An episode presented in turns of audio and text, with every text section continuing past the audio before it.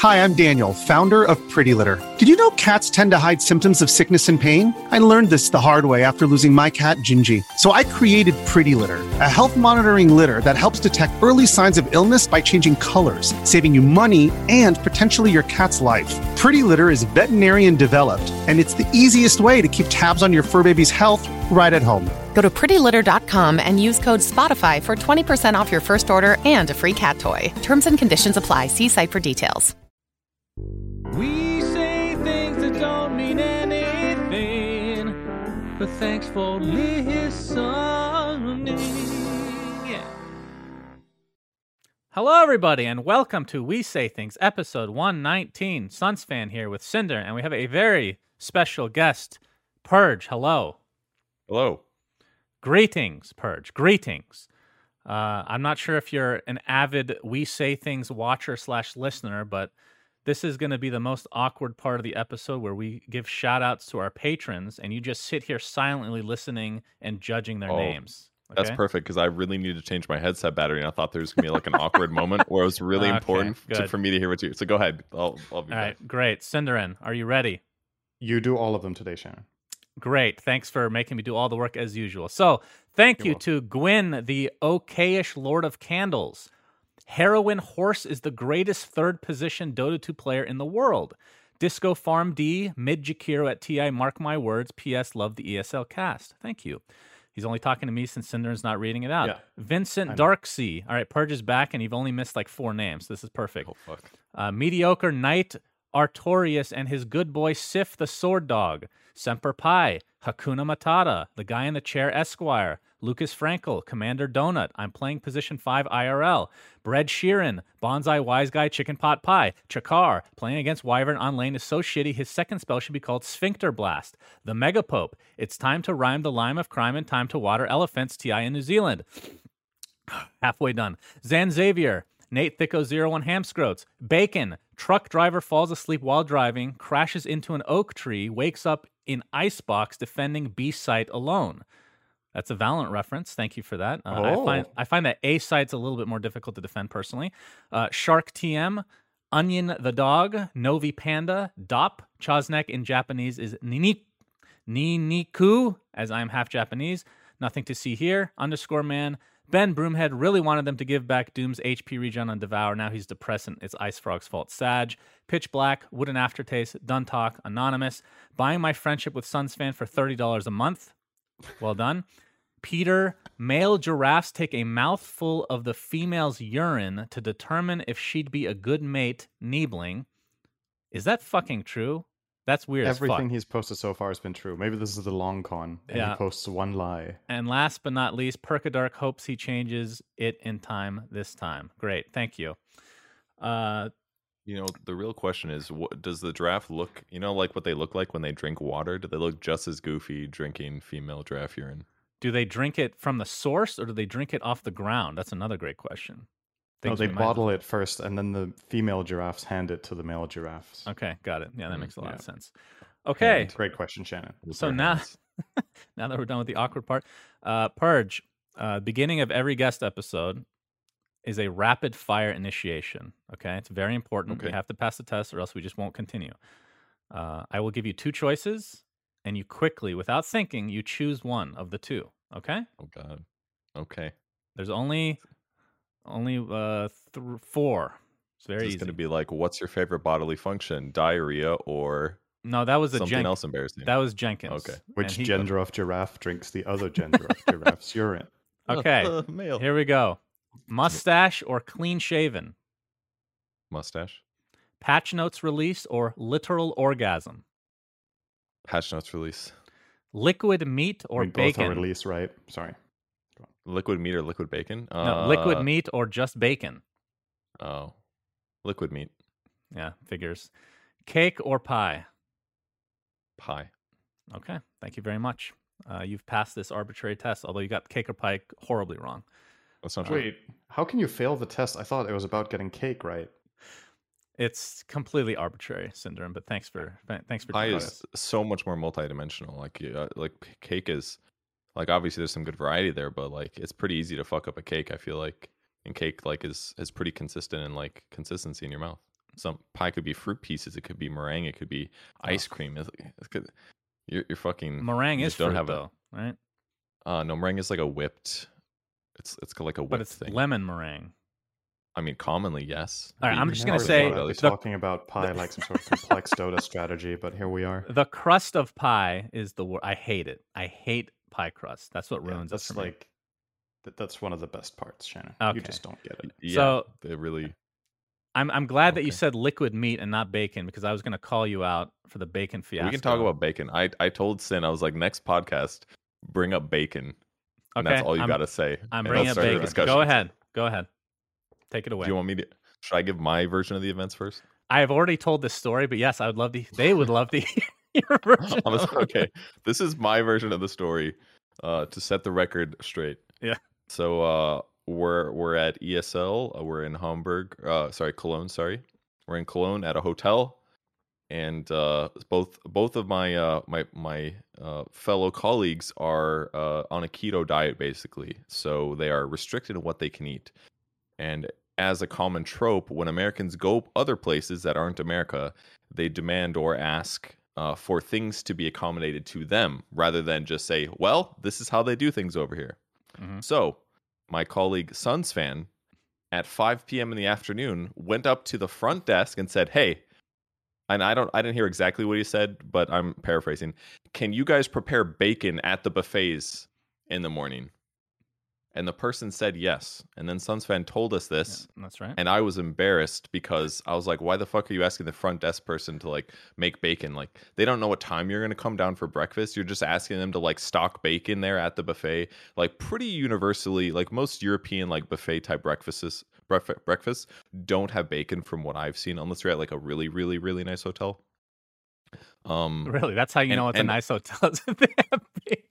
is if they have bacon. Well, yeah, because they usually have like more entitled guests, you know, and they need to serve them that kind of thing. Okay, sure, they're- sure. Because they're more expensive. Right. Um. Anyways, and I I felt uncomfortable doing this, and then me and Shannon had a a discussion that spanned approximately six days uh, about whether it was socially appropriate or not to ask them for bacon. Right. And Now- upon discussion, we both decided that be, walking to the, like being at the buffet and then asking a waiter there if they could prepare bacon is reasonable, but to like ask the hotel front desk was unreasonable. At least All that right. was that was conclusion. That that is your conclusion. Yes, I will just say that uh, asking the front Sounds like desk the discussion when didn't finish. when the buffet area is closed, who else am I asking at that point? All right, I just want to see. I just want to take the the room temperature, as it were, to see if it's appro- again very polite. And have an how many answer. people would you say out of the dozens that we talked to about this have agreed with you on this subject matter? The dozens that you mean the other like degenerates that Other like, stream and cast Dota for a living and barely know how to cook for themselves. Yes, they all agreed with you. Yeah, okay, most uh, of them. would yes. you include Effie in that degenerate category? I, don't- I don't remember. I don't. I don't remember what she said actually. She agreed did with she- me. Everyone agreed with she? me, Purge. Mm. Yes. Okay. I'm not so sure. This is probably one of those things where like when you have a discussion, anything that sounds remotely like they agree with you, you're like your brain like really latches onto that. Oh my 'Cause I, God. I don't. I don't. I don't remember being completely wrong. I, I I don't even think you should have talked to the the lobby person. Like you could maybe ask like, hey, do you guys like I like I would say something like, hey, uh, I know that this is incon- maybe inconvenient and maybe not your job, and then you can ask your question like, uh, hey, I don't know if you guys do any like tiny food orders. Like I, I really like bacon. I don't know if you guys have some in the back that you save for really entitled American You guests know, or not. But like, is that a possibility? Do you think like if I asked in the morning, would have bacon? the fact that you're embarrassed to ask for stuff at a hotel just fascinates me. The fact that bacon was on the menu as well Was it- just well, we- added to the hilarity of all this. But there was there were there wasn't like a menu, right? We just sit down and go Right, at get the buffet, buffet, food, there was not. Synderen, do you have anything to say about this before we move on? I love bacon. Okay, thank you. Yeah. all right. all right, man. That was a that was a really really great discussion. We'll do Uh, it again some other day. Okay, so Purge. Can't wait for the next time. For people that have been living under a rock, who the hell are you? Um, Great order. I am a uh, I'm an average 34 year old man who has been uh, making and streaming Dota content for let me check the calendar 10 years and seven months now, so a very long time. Um, and I make uh, primarily guides and videos that focus on newer players to help them learn the game faster. And uh, that's about it. That's a good summary. And I work as a as a talent as well. So I uh, work events um, as a caster analyst or weatherman, um, and I think that just about covers everything, more or less. Okay. So Mhm. typically, what we do, as I've already told you, but for people that are not familiar with the podcast that or ha- are familiar with podcasts but haven't seen a guest episode, we talk about your life, okay, in chronological order. So whatever you find interesting, which and at the end we're gonna have a trivia thing, which is gonna be hilarious because it took you so long to just think of basic trivia, uh, which is gonna be again. That's I can't wait for that. Holy shit. Um, okay, tell us about your your life early on. Where did you grow up? What games did you play before Uh, Dota? All that stuff. Well, I was born on August 17, Wow. uh, 1987. Do you want to know my social security number too? If you want, can sure. give you. It's one two three four five six seven eight nine. I got really lucky. Wow, that Dude, is that is so Um, lucky. No one would ever guess that. That's so far Um, out. Thanks. Um, let's see. I grew up in Wisconsin, which is a state in the Midwest. It's north of Chicago, so it's like got a nice mix of seasons. Um, so you know, I got that like uh, not afraid of cold weather thing, or not Mm. a not a not afraid of any not hot weather thing that Shannon has going on. That's true. Mm. Wait, Um, Cinder, would you be able to point out Wisconsin on a map? You think? Uh, it's in the United States, right? Mhm. That's right. Yeah, You're right. He said good. Midwest, so I could probably place it within like half the country. that's pretty wide The bad range. but sign. I. I also told you what major city it was above too. Yeah. that's not. Yeah, if you help showed me where Chicago was, I would go north from there, and then I would. You be don't like, even know where "It's Chicago is. Yikes. Okay. Nah, probably not. Um, but anyways, um, I have I have a older brother and a younger sister. Um, uh, my dad's always been pretty nerdy into like uh, he always liked Star Trek a lot and like mechanical things. Um, but um, we played video games when we were younger, and um, I had friends that played video games, and it, it's basically always been like a major passion for for my brother and I. So basically, played games our whole life. Um, you know, I've played a variety of console games, um, PC games, Any stuff like highlights? that. Any big highlights? Um, my favorite games growing up were Smash Melee was my favorite game for a long time. Um, I really liked Resident Evil 4 that came out when I was in high school. I hadn't played very many Resident Evil games, but like, and I normally I stuck to multiplayer, but really liked that game. Um, but there's like a, a big mix of like other other uh, console games that I play with like neighborhood kids. Um, so lots of good highlights there. Uh, I really liked Halo a lot when I got later high school, and then into college. I played a lot of Halo LAN. That was really fun, just like destroying people. Um, and I was I was quite good. I wasn't like pro level or anything, but I was pretty good. I, was like one of the best people on campus, that kind of thing. So Wow. good memories from that. Controller Um, FPS. I, I felt like too much of an elitist to jump on that bandwagon. It, it's I just mean, I so different. I played a little uh PC FPS, but not much. I I think that's what it was. I guess is that most of my online competitive days were like that was right when Halo and Xbox got really big. So that was just the the game that I played, and it wasn't until I washed out of that a little bit that I started playing Dota again. Because I, I dabbled in Dota a little bit in high school. Like I remember playing for a couple weeks or something, and then stopping for like years. And I played in college a little bit, and then stopped again. So Dota specifically, or like Dota Warcraft? specifically. Um, I mean, I had played Warcraft, um, and Starcraft. Uh, the first online multiplayer game I ever played was um. Did I was that the was that one of the questions? I can't remember. You've already I forgotten the question. check. I, I was Oh, I was the taking trivias. a shower and The prep tri- for this. I was like, I was like, oh, I have a trivia question, and then I just completely forgot to send it Uh, to you. that is not. So yep, them. we're good to go. Good, good, good. That was when I was the first guy, and I was like, "Oh fuck!" I'm already telling him one of my trivia questions. Well, Synderen doesn't listen anyway, so that probably doesn't even Okay, matter. okay. We've we've had an instance where something was said during the whole talk, and then it was actually one of the questions, at least partially, and I didn't remember. So you're in the clear. Okay, that's pretty good. Um, but the first online game I played that was multiplayer was uh, the original StarCraft. So we played that on PC. Uh, my brother uh, was a little older than me, so he bought a PC with his his money, and he we used to play like Warcraft three customs as well. So you know, I've I've got experience with um, RTS type stuff certainly. Um, so I always knew about custom games. I had played custom games on StarCraft Brood War, so naturally playing Dota was like really obvious when when we had Warcraft three. So yeah, uh, was familiar with the concept and everything. You So- didn't play HoN though, right? Uh, never played HoN. No. Uh, I think I'd seen like the logo before. That was about it. Interesting. Yeah, it doesn't really attract people. That's it. What about- the monkey? inspired. what about League? monkey. Uh, League. I remember when I was in college, I was playing Dota a lot at the time because that was like when I had like started playing Dota shitload, and I had a friend uh, that I knew in college who told me about League of Legends when it was like brand new, and he was telling me there's like this cool new thing and it was really cool and I should switch over, and I was like, eh, I don't really feel like it. So I just Was it the playing Dota. graphics that turned you off, or something else? Um, I mean, maybe like I I think I, I think he showed me the game. Like I was over at his house and he was probably playing a game, and I was hanging out with a different one of his friends and or his, one of his roommates that I was also friends with, and he showed me it. But I, you know, I was like, I listened to him, but I like had no interest. Yeah. Um, of course, because uh, the game that I played was the one that I liked. So it's just like one of those things where like it's hard to get people to change, which is why I still use XSplit uh, right now, even though literally nobody else does. Like, I'm like. I can't believe you- you're keeping them in business. I guess. My you know you know how I figured that out actually when I when I first got um when I joined that Facebook streaming thing I Mhm. was like one of the first people that went so they we went to San Fran and I'm in a room of like 40 other streamers doing this thing and like they asked who uses XSplit and out of 40 people it's like me and one other person and I was like oh fuck I didn't realize I thought and then you and that other person hooked up. Uh yes yeah we made uh made love right there in front of all the other streamers it was I mean, that's that's a little bit exaggerated, but you know, it could, Okay, so where were it could have. And before that, uh, interesting anecdote. Uh, okay, so you're you're playing. Uh, I, w- I wanted to mention. I was actually really excited for League, uh, but Really? then then HoN- like because they announced it, I'm like, oh my god, this sounds amazing. And then HoN came out, and I'm like, holy shit, this is actually the best game I've ever played in my life. To this Mm. day, it still is, by the way. That first year, and then League came out. Uh, was it after HoN? Actually, I don't feel actually like- remember the feel like it was, but either way.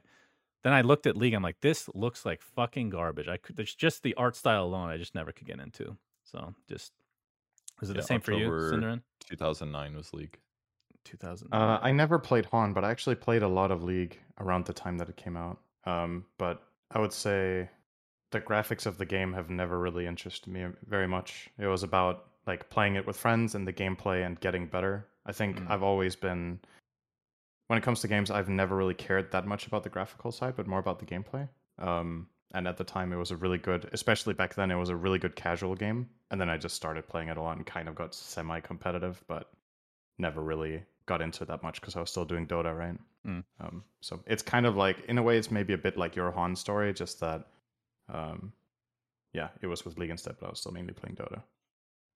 okay, so It was like a short stint.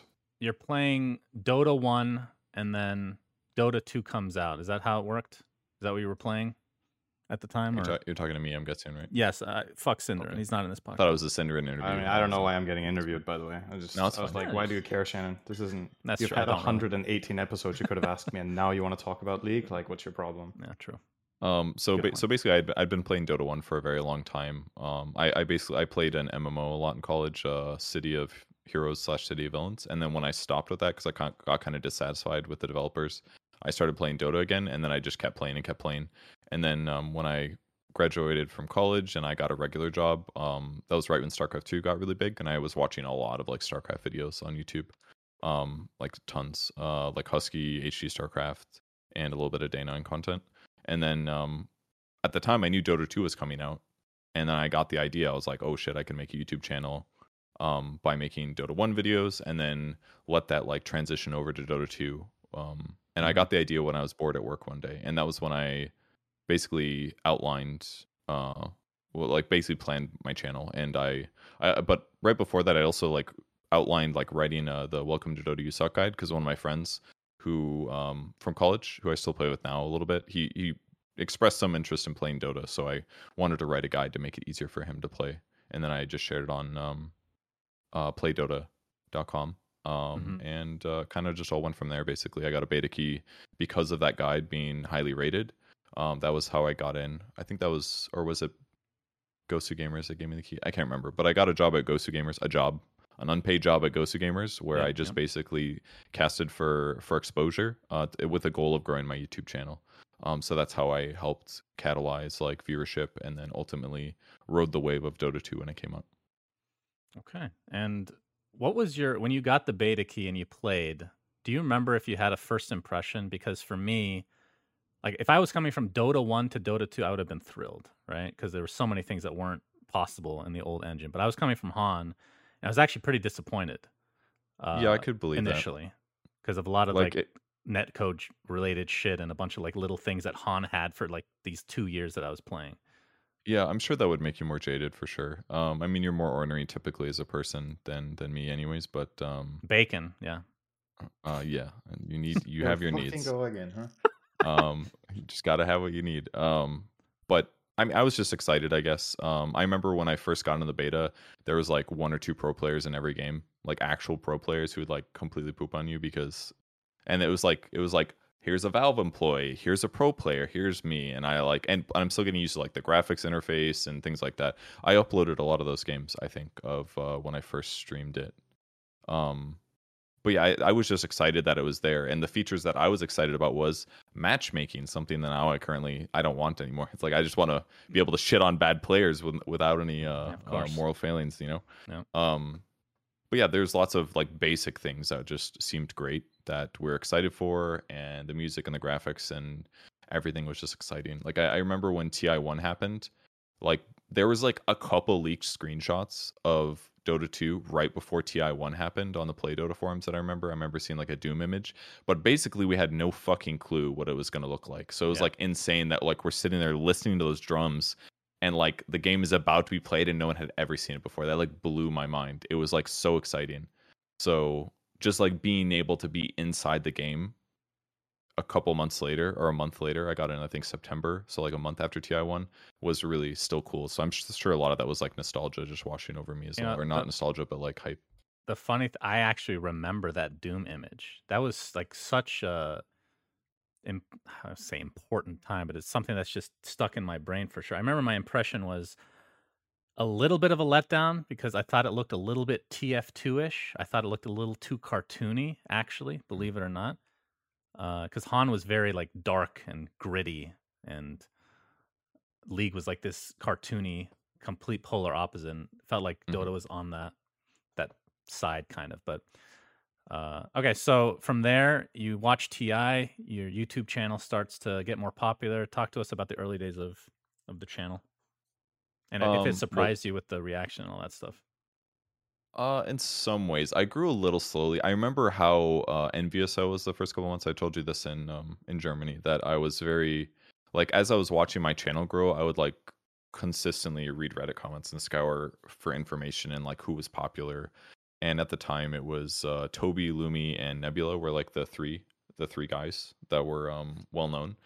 Um, so like it was uh I would I would certainly like monitor Reddit threads and like try to be better. And at the time I was trash. I'm still bad now, of course, in comparison to pros. But um, you know, like I I really wanted to I wanted it to be successful because I I thought I could I could do it as a job.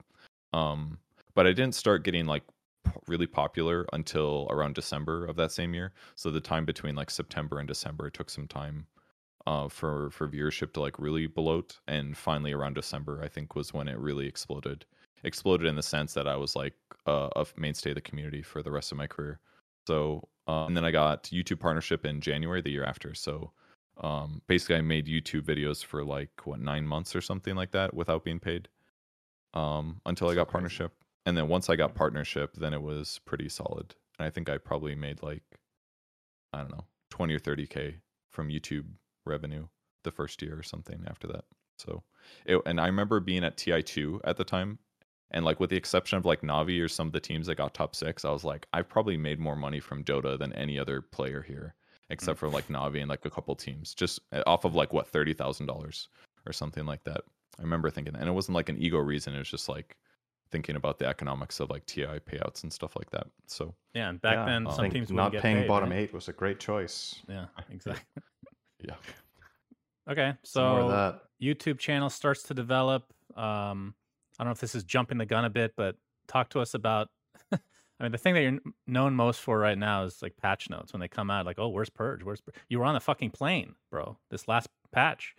How did that feel? It sucked. I, I think there's lots of bad things about it, actually, um, from my perspective. Number one is that um, I'm not at home to stream like when it comes out. That sucks because then uh, I'm on like iffy. You, you like you don't know if the stream quality is going to be good. Is your upload speed going to be good? The audio quality is going to be worse for sure. I'm only going to have one monitor, which sucks. So I can't like monitor stream software, chat, everything as normal. Um, taking breaks is less convenient. Um, but the I think the worst thing actually about flying right before a patch is that usually if I'm traveling, it's for a tournament. So like it's cool to see. I love tournaments with new patches. That's great. But the problem is that by the time you get home, everyone's been playing the fucking patch for like a week or two. So you get home and everyone knows who the top meta is, and then it's like uh, like Effie tweeted something like, "Oh, I've only played like five games of Dota and I'm already bored." And I totally felt that as well when I got back and started playing because it's like I get into the game and there's a Clinkz in every match and like other broken heroes that like the top teams in the world already proved were like really strong. So mm-hmm. that part really sucks because I I absolutely love that part of the patch where everybody's just trying weird shit and it's bad. You know, it's like cavern crawl times where like everyone's like not doing top meta. They're not doing their best heroes. They're not doing the most idealized builds. Everyone's just trying shit, and I feel like that gives me more flexibility to try shit too, which I generally that's where I get the most enjoyment out of Dota. So that's I, I love that aspect. I love trying new builds, new heroes, heroes in weird roles, things like that. But I also hate losing, so it kind of like puts me in this shitty cycle where I just like yeah. I'm gonna try to make offlane undying work, and I just keep fucking it up, you know. Yeah, I've been so. to a couple events where that kind of aligned, and I felt it was like a bittersweet thing. On on one level, I agree that pubs are a lot more fun in the beginning stages, but casting matches where you don't really like nobody really knows what the fuck's going. On. That's yeah. so fun, and you talk about like yeah. like my favorite thing in casting is theory crafting, which you can do the most. Talking about fucking shards. Yeah, shards and stop. man, shards and axe. Oh You're my god, all day long. Oh yeah. my god, man, it's like I'm trying to imagine if they removed Aghanim and they removed shards in the patch, like what would you actually do? I'm going to Valorant if that happens. What would you talk? You would talk about neutral items. You would like start fantasizing about minute 60 when the game begins. So who, which lineup do you think the tier five items would be best for? People love to hear that that useless bullshit, Synderen. That's been proven yeah, time and do. time again. They do. Uh, okay. Uh, this is okay. This next topic, I want to talk about Zephyr because I'm, I'm okay. sure there's a bunch of people watching that don't even know anything about this because mm-hmm. I sometimes I forget that we've been in the scene for so freaking long. Like, what year was that? Was that like 2013? 2014. 14. All right. Talk to us what the hell is Zephyr and all that. Yes. I'm in the other room. By all means. Do you want me to actually go grab no. the trophies? Okay. Go ahead. Um. So wow. Zephyr was. I would uh, like to see one. Should Good I? for me, Purge. Yeah. All right. Okay, we're go ahead. Synderen, right you know, I'm not even going to pause it. This is your job, Synderen. You're you're the one why that told you? him to get it, so you're going to fill yeah. time. Tell us something. I think we should analyze why is his pillow upside down on his chair. That's true. That's fucking weird. That's yeah. actually really weird. It, it's the sign of someone who is too. But Purge isn't a lazy person. A lazy person would do this. See on the str- but... okay, I'm looking at the the overlays, and it's actually they can't see the pillow upside is upside down because it used to be right side up, but then the part at the top became more depressed because that's where uh-huh. the brunt of my body weight weighs. So then I flipped it over so that the it would be more padded on the area where my back oh, Does that make sense? It's like flipping a mattress. I see. Yeah, like flipped a mattress. But can't you just flip the what's that called? The thing that you have a, the case. How many terms have you won, Synderen? Two? more? Two dream hacks? Okay. And they were certainly more prestigious. Um so both Nexon uh, or no, uh, one was KDL. So I'll explain. Um, so basically, I moved to California in like two or three months after um, TI2. I had met Blitz at the event, I think, or I'd been talking to him online or something. I don't remember exactly how, but I expressed expressed interest in moving out there because I wanted to be near like other YouTubers and stuff like that. So I ended up moving in with a friend of his. And then Blitz and I obviously would hang out, hang out all the time. And then uh, over the course of it was probably like a year and a couple months, um, uh, the company that produces uh, Dota in Korea was uh, Nexon, and they ran tournaments to try to encourage Korean players to be competitive in Dota. So they started running leagues. The first Nexon sponsorship league paid out, I believe, hundred thousand dollars equivalent. Um, and then the second season was eighty thousand, and third season was sixty thousand. Uh, Blitz played in the second season. This is the one where uh, uh, Demon famously joined um, MVP, and uh, Blitz's team lost in the first round. Um, he joined a team with Febby on it, and then the team disbanded like instantly. So when I heard about that, I was like, at, at, the time there was a lot of talk that like, oh, the Korean teams are not very good. Like, basically an average, like an average good player could beat them, and like I could tell that I was better than some of the players on the teams, which was true at the time. So I basically said like, oh fuck this, like why don't we just like Blitz literally just moved in Korea, why don't we just make a new team? Uh, well, like make a team like get five people out there and then just play in the in the next season. So that's basically what the plan was. We like we asked uh we got help from Chobra to like try to figure out if we were going to be like allowed to do it and he said yes. Um after talking to their official the officials or something like that. So then we just had to fill out the roster. Uh, we were already friends with Aosin at the time, so we just needed plus two, and then we picked uh, Bamboe uh, because he was Sexy very good. Sexy Bamboe, very good player. And then um and then for the fifth we needed a carry. So uh I, I think Blitz knew Corey a little bit already. So we picked Corey. Um after playing like one scr- a couple scrims with him or something. So that was our five. And then I uh funded the we got like a little bit of Twitch money, which was really nice at the time. Um uh they helped us with that. Uh they gave us like I don't know, four thousand dollars or something like that. Um, so we basically bought flights. I financed everything. If we lost, I was going to lose all the money, and it was like it would have been like fifteen or twenty thousand dollars or something like that. But luckily, we won season one of NSL, not without like some struggles. But we ended up staying with like uh, at, at a, a empty apartment that was owned by one of Blitz's relatives in Korea, and um, you know we set up computers and beds and everything. And I managed the finances on this really janky ass spreadsheet that I kept up to date with, and so I was kind of like managing man, the team. I could see you being an playing. accountant in another life for sure. I could see it. I could see it. Maybe I did take one accounting class, but I was a little too bored. Really? Wow, um, that's surprising. Yeah, but it's it's too tedious. I'm not quite like I I appreciate the organization somewhat, but I'm not extremely organized myself. If that makes sense. I, I appreciate the work, but I'm not cut out for it. Does that make sense? It's like that. Yeah. it does. Um, like so Shannon anyways, and Dota. so anyways, we won uh, NSL season three. Okay, not funny.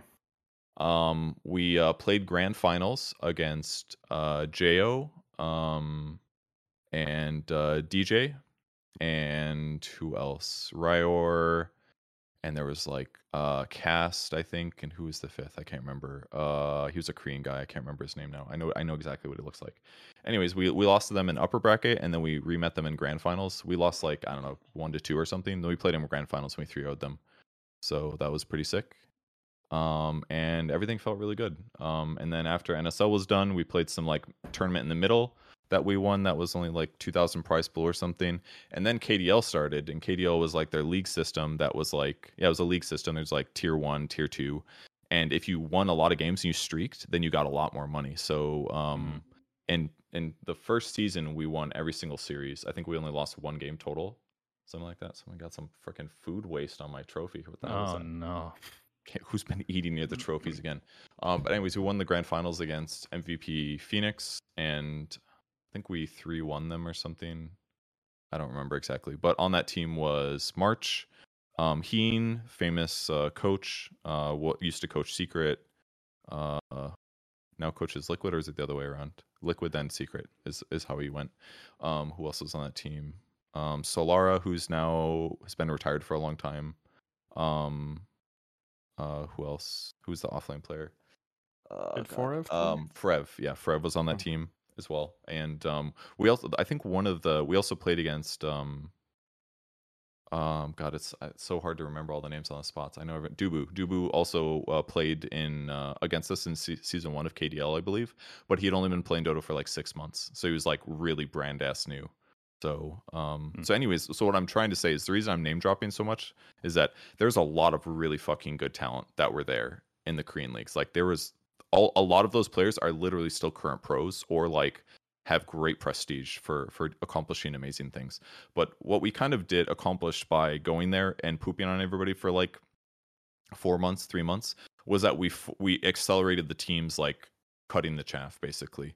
Like Solara gets kicked from his team and he gets replaced by um, QO, for example. QO was on a different team that kind of sucked. They basically sucked all the talent into one team to to beat us or to be better Mhm. and then they started like beating us consistently. Season two, we didn't do very well, and then I got kicked uh, because I was the worst player, and then from there, like things just got worse because our team kind of got What worse. was it like and, getting um, kicked from your own team? That is It was weird. fine. It it was necessary. It did hurt my Dota confidence a lot for months for sure because. Um, and it's one of my bigger regrets in life is that I just wish I was better because I was just useless at trialing. It was just like a part of the issue is that I was doing too many jobs, right? I was managing the team and also still trying to stream and make YouTube videos because my YouTube channel was pretty successful at the time still.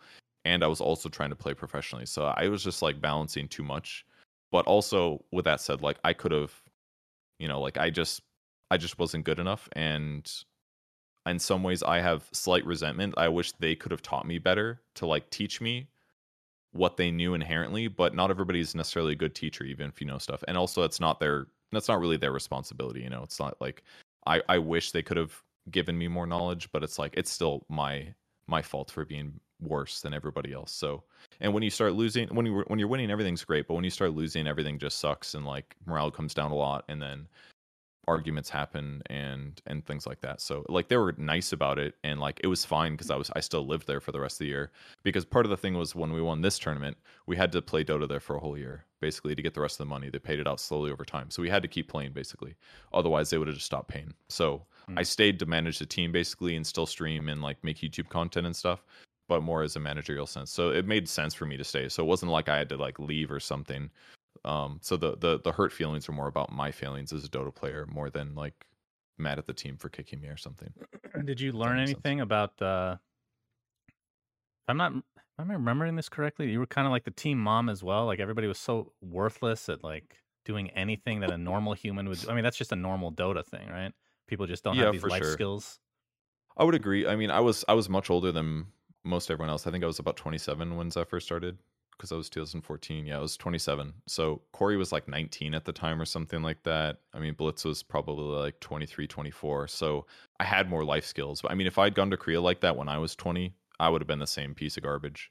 But um Piece of garbage. but yeah, I. I I- was certainly like organizing um things and um you know planning where we are going a little bit. And I'm still like pretty bad at those life skills compared to like a normal, really functioning adult. I'm still trash.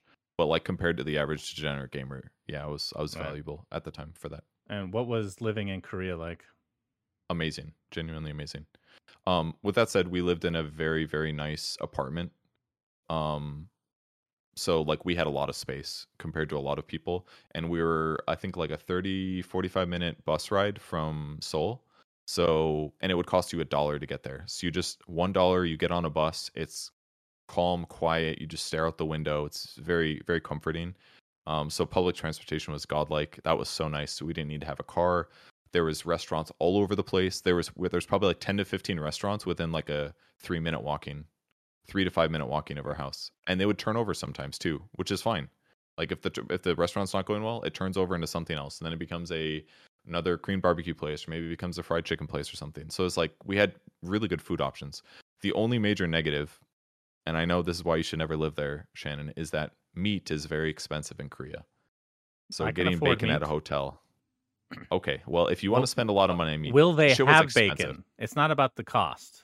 Will they Yeah. have it? Again. I mean, they, they'll have pork belly and stuff. It's not Okay. exactly bacon, but it's it's Close not the enough. exact same cut, but it's similar. Okay. But like you mm. can buy meat, but it was re- it was really expensive. Like a steak was like four times the cost of what it was in the U.S. Really? Wow. Number one, because they, they they have to ship it from Australia. All the meat, like chicken, would come from Korea usually, but almost all meat would be literally flown on an airplane from Australia. What That's about why it was just so like expensive. regular ground beef, like burgers and?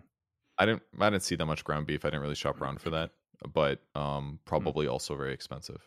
Wow. But chicken, same price as the US. But like there I noticed I had a craving for meat at times or fat.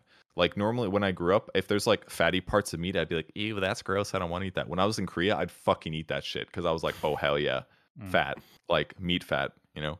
Like you didn't get it as much. So that I think that's maybe my assumption is another reason why they add egg to stuff culturally. It's like a cheap and ex- an expensive like protein option to add to a meal Right. that's that's my head canon that's probably maybe not real but um so feasible. that's that's the only like negative is that the meat was really expensive um but other than that like really nice country. Everybody was very nice to me as a, a tall white person with blue eyes of course. Really tough out there.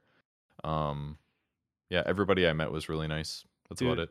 was English speaking normal, or could you get by without knowing anything? some young people but you could easily get by without knowing anything. Like we weren't there to like learn korean culture you know? Like Mhm. like I, I can i could probably only i only probably knew like six or eight words or something like that.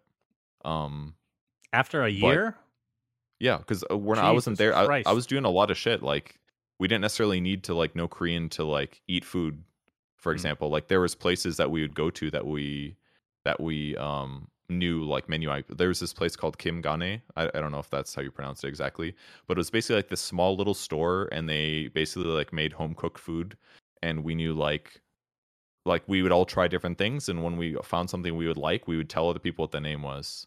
Um, um, you know, like uh, I God, I'm gonna uh we would have kimbap, which is it looks like sushi, but it's basically like rice, vegetables, maybe some meat in it. Um, yeah, that's like a very standard Korean thing. Bibimbap is normal, and then I can't remember the other ones, but there was like a chicken fried rice one that we knew the Korean name for. There's like things like that. You like learn names of like Mhm. dishes and stuff. So like I can just go in and say like one chicken fried rice, one, you know, something like that. Um, so Was like you and, and all the signs said English and Korean is the most important thing. So like traveling was not hard. Oh, I see. Yeah. was the was the status so i remember there was a time that there was like this i don't want to call it like revolution in esports in korea but like a big change that happened really fast where kind of like spearheaded by starcraft the players just became like rock stars right when you Mhm. guys were the best dota team over there did you experience that with like fandom was there like No. massive like talk about you compared to let's say the western dota scene or whatever or was it similar No, Dota was not popular in Korea. That was the issue. okay It just wasn't. Um Nexon tried and I saw people like complain about it on Reddit and stuff like that, but we we met many Nexon employees like they really really tried to make things work. Like they they put major financial incentives like to to get your game at a PC cafe for example, you have to pay the PC cafe money to like choose to install your game because otherwise they'd rather install another game on the hard drive, you know? Like they Mhm. paid a lot of money to install Dota on like every PC and every PC cafe maybe not every, but I, I know that they did shit. Like we saw advertisements on walls of subways of Dota 2. Right. Like they fucking they paid a lot of money to try to get Dota big in Korea. They ran the Nexon League that had like hundreds of thousands of dollars of sponsorship. The production costs were top tier, like standard with today's productions basically at studios with cameraman they did interviews we did photo- photography stuff like they they spared they, they they they spent the money but the reality is that the only time that there was a lot of people in the crowd was for the finals, and that was because they were giving fucking Nexon points to anybody that shows up. So Mm-hmm. anybody that wanted Nexon points would show up, and most of those people didn't even play Dota. Like That's during so regular matches, there's like less than 20 people there watching a match. There'd be like Dota three rows of plastic chairs. I know that Dota is Tops. hard to get into, but do you think it's more about the like how hard it is to get into in general, or is No. it the culture there is StarCraft one v one just trumps all? It wasn't about StarCraft, it was about League at the time. Oh, League was more okay. Yeah. League everybody there everybody there played League. So why would they go play some other game that's similar that none of their friends play? Hmm Like there's no kind of reason. crazy like, how much the timing matters, right? Like if Dota Yeah. would have been out before League, it could have been the opposite story in Korea, and Sure. Dota could have been enormous. So, Yeah, that's exactly right. It, it could have been. So like they they put an incentives in, plus like the whole like once you feel like you've bought in and you've spent all this money on your account and like you've unlocked all these heroes. Like obviously there is inherent benefits for Dota in a lot of ways. Like every hero's free. You, there's no like you don't have to buy anything and you're on the equal level as everybody else. Pros for Smurfs, I guess. Um, but like if you can't convince people to play, it's just not going to work. And they they genuinely tried. There was like interviews with journalists after every match they wrote articles about how the leagues were going and stuff like that. They tried a lot of stuff, but they just couldn't get it to work. So that's why Dota didn't work in Korea. But at least it did produce some really fantastic Dota players who who knows, maybe they wouldn't be pros right now if they if they weren't successful then. Yeah. It's hard It's to crazy say. Crazy how fast they improved, right? You had Yeah. These Well- players like Dubu, like you said, how quickly they went from. So you said you were there in 2014. Yeah. And MVP Phoenix knocked out, was it OG in 2016 at TI, right? I believe That's so. TI6. Uh it might have been that year because OG were one of the favorite teams to win. They had Didn't MVP Miracle. It was the OG with Miracle. I remember that. didn't they And go MVP TI Phoenix played year? this like hyper aggressive strategies with like PA and Darkseer, Oh, and yeah, they, they were just love PA. running Yeah. teams down. QO was playing PA, I think. I, see, I remember these games Okay. quite clearly, yeah, actually. Phoenix, Phoenix made TI that year at uh, TI4. So that was March QO Forev, uh, Ryzen, and Heen. Um, Yeah. They they played at TI. They even made uh, TI 2014. Yes, that same year they made TI. Wait, how did they qualify? uh, I think they were in wildcards or something. Let me see. Wow, that's so. That's like kind of incredibly fast if you think They about it. they 2 0'd VP, and then they got O2'd by Liquid. So Team Liquid 2014 knocked uh, Phoenix out, and so they didn't make it to groups. But they are one BO3 away from making it to groups Hmm. in 2014. That's really impressive. How So, fast like, that went. I, I think it's safe. Like they did, they surprised. Like I played TI qualifiers that year, and MVP Phoenix did as well, and they they they did really good. They like won. They did amazing in the qualifiers. A little bit better maybe than we expected because it was the C ones. But I think it's safe to say that if like they didn't make that roster swap with QO in instead of uh Solara, that I don't think they qualified to TI that year, for example. Not to take anything away uh, from their accomplishments, but yeah. Last question about Zephyr or that experience.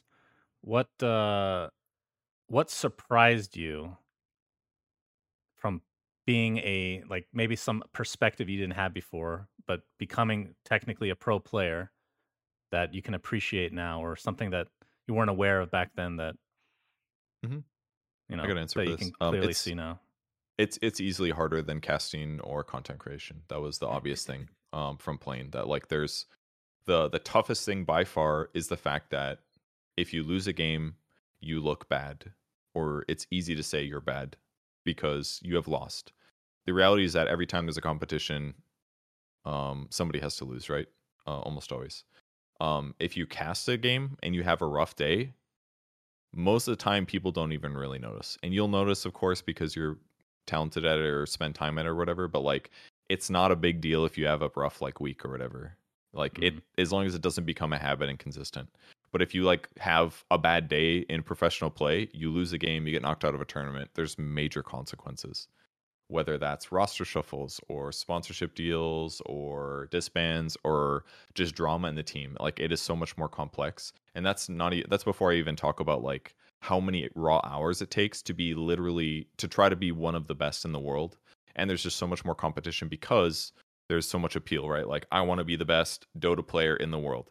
There's millions of other people that have that same idea. There's less competition for people that want to be casters, for example.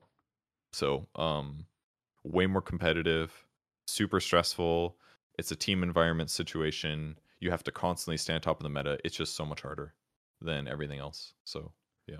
So like from a public perception standpoint, uh like I can have a small taste of this owning DC, like obviously not a player or anything, but the messages that you receive are so much more toxic when it's like a pro team because I assume it's because people are betting on games and they're just really upset that they're losing money or whatever the fuck the reason is.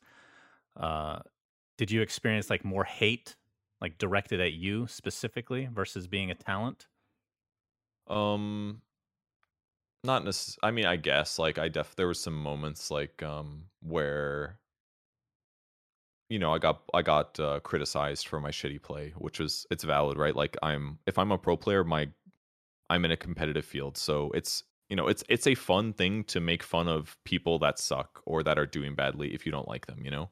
Like it just if if it's just it's enjoyable to like watch a competition and to get a favorite team and to be happy that your favorite team won or whatever else, you know. So like I get it. Like there's just naturally going to be people that follow that up with awkward direct messages or something like that. Uh, but the stuff I received wasn't that bad. I don't really recall that much like vitriol. Like there was a lot of discussion about whether or not we should have been allowed to play in the league because we weren't uh, Korean citizens.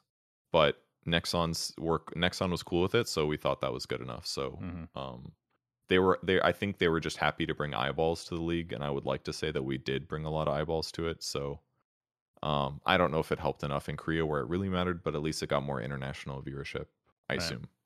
Greetings, friend. This is an intermission of the podcast with Purge. It's Cinder and I back at you. We got a cool SAP segment that, you watched last week, this is going to be a thing that's going to be going forward. Uh, SAP is an enterprise software company that is bringing their expertise via analytics in esports. And essentially, what happens is Cinder and I ask each other a question based on the stats that we see on their tool, and we keep score. So far, it's zero zero. We both were horribly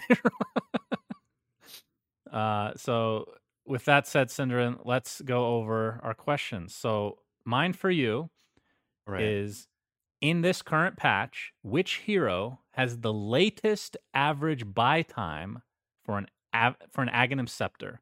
of course, it's Axe. It's always it's always going to be Axe with me. So it you, Okay. you can't pick it up from Rosh. You have to buy it. What is the Right. latest average buy time for Aghs? Okay, four choices. Yeah. Okay. Treant Protector, Life Stealer, Phantom Lancer, Bane. Those are some good options. They're Yep. all pretty damn bad except Treant. uh, I'm gonna say it's not Treant because I actually think people buy that. It's good enough. Okay. Bane is okay, and I think people will be inclined to buy it because they think it's better than it is. Mm-hmm. PL's one was one people used to buy. I'm I'm gonna go with Life Stealer, but I feel like it's a trick question. It's not that because you know I hate that Axe. I'll say Life Stealer. Okay, so this is average time. Life Stealer is not the answer. Sorry, you got it wrong.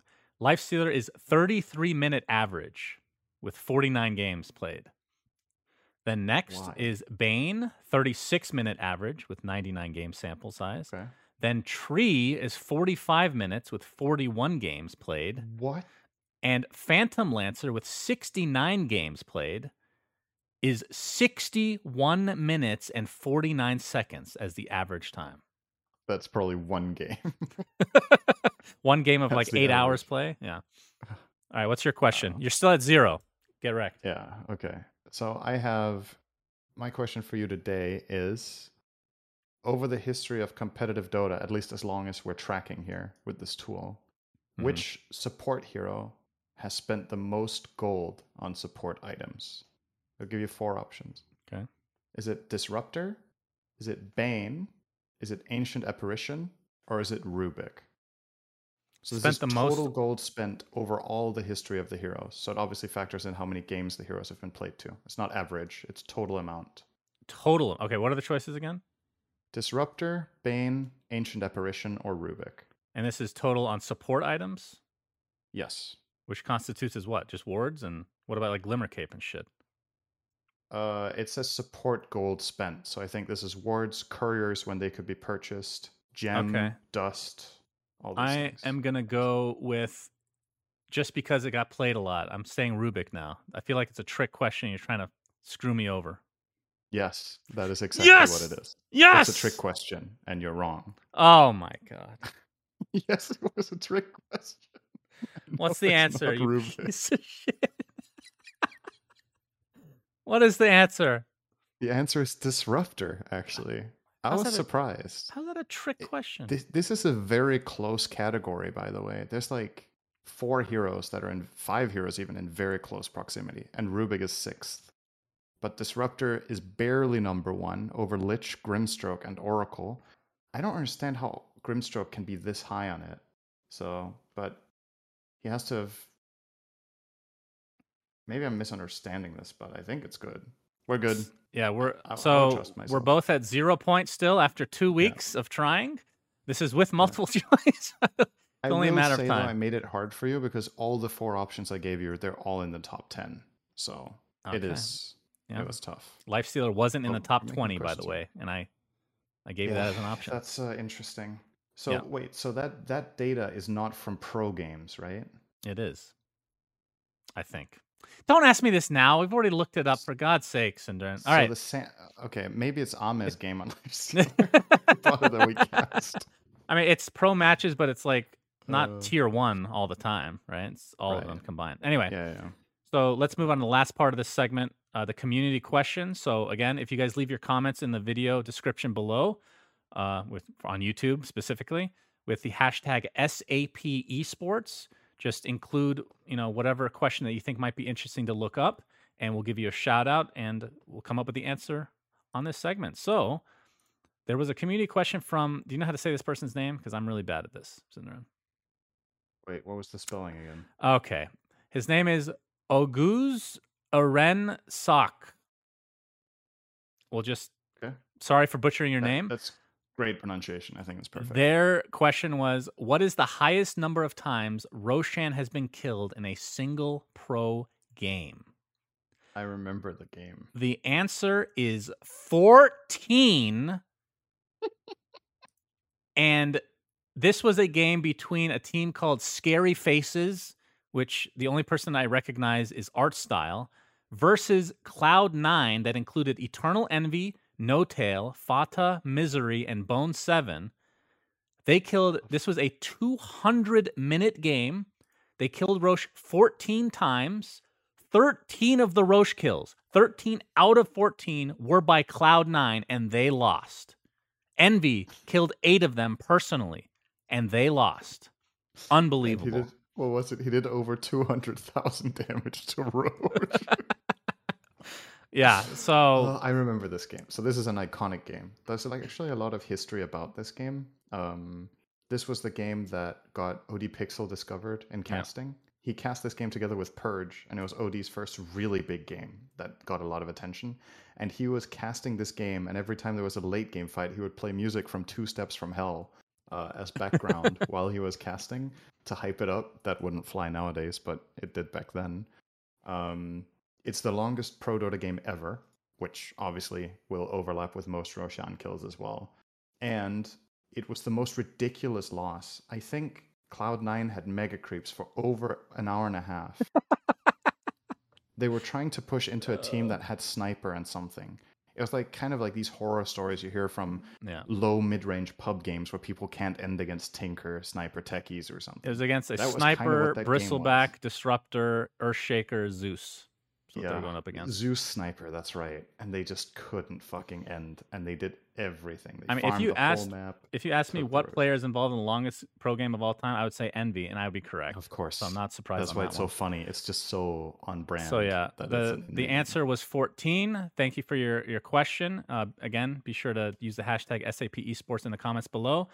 And if you want to learn more about SAP, which also helps us, if you click the link below the description. So thank you very much for that, everybody. And without further ado, let's get back to Purge. Okay, let's segue this to you as a talent then. Um, obviously, you've done casting, you've done analyst for panels, and you do weatherman. Do you like doing newbie weatherman? Stream. Yeah, newbie stream at TI4.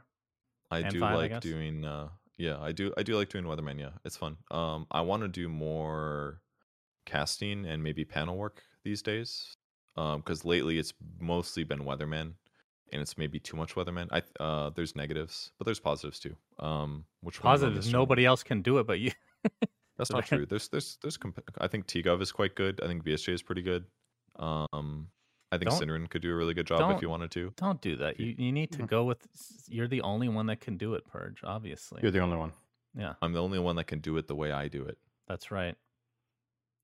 Uh, yeah, um, at the e- at ESL, uh, you had like this uh what was it like a 15 minute delay? 15 minute i've never heard of anything delay. as extreme as that. How was that yes. Experience? it's it's it's fucking awful. So let me explain how this happened.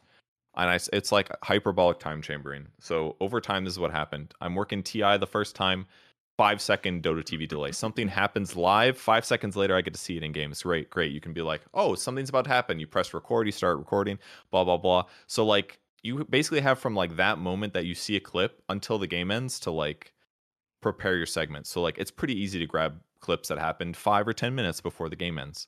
But once you start working remote tournaments and you have to deal with people restreaming tournaments, the tournaments have to protect the tournament by adding Dota TV delay.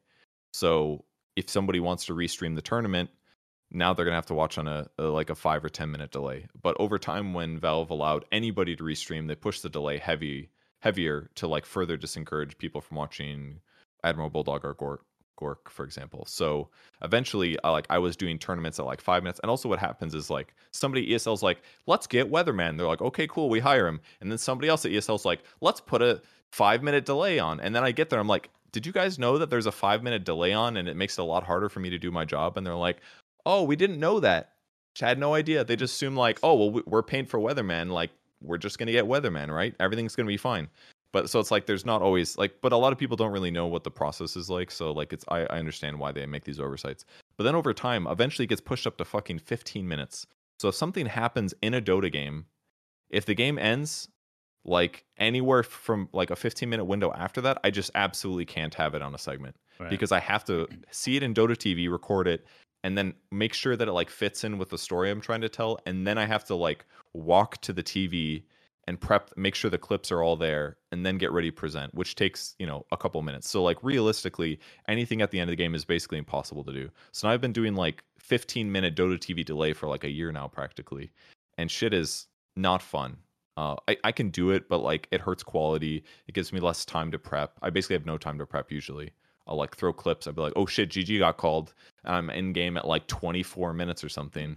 Yeah. I'm like, well, hopefully I, always can find make it- a compelling story. Not that this is bad inherently, but to have this happen like in extreme cases is hilarious where you're talking about something really important that happened. Like, oh, LGD, the way that they're doing it is so good. And you go on for like two minutes about how good it is. And oh, by the way, uh, yeah, Tundra won the game though.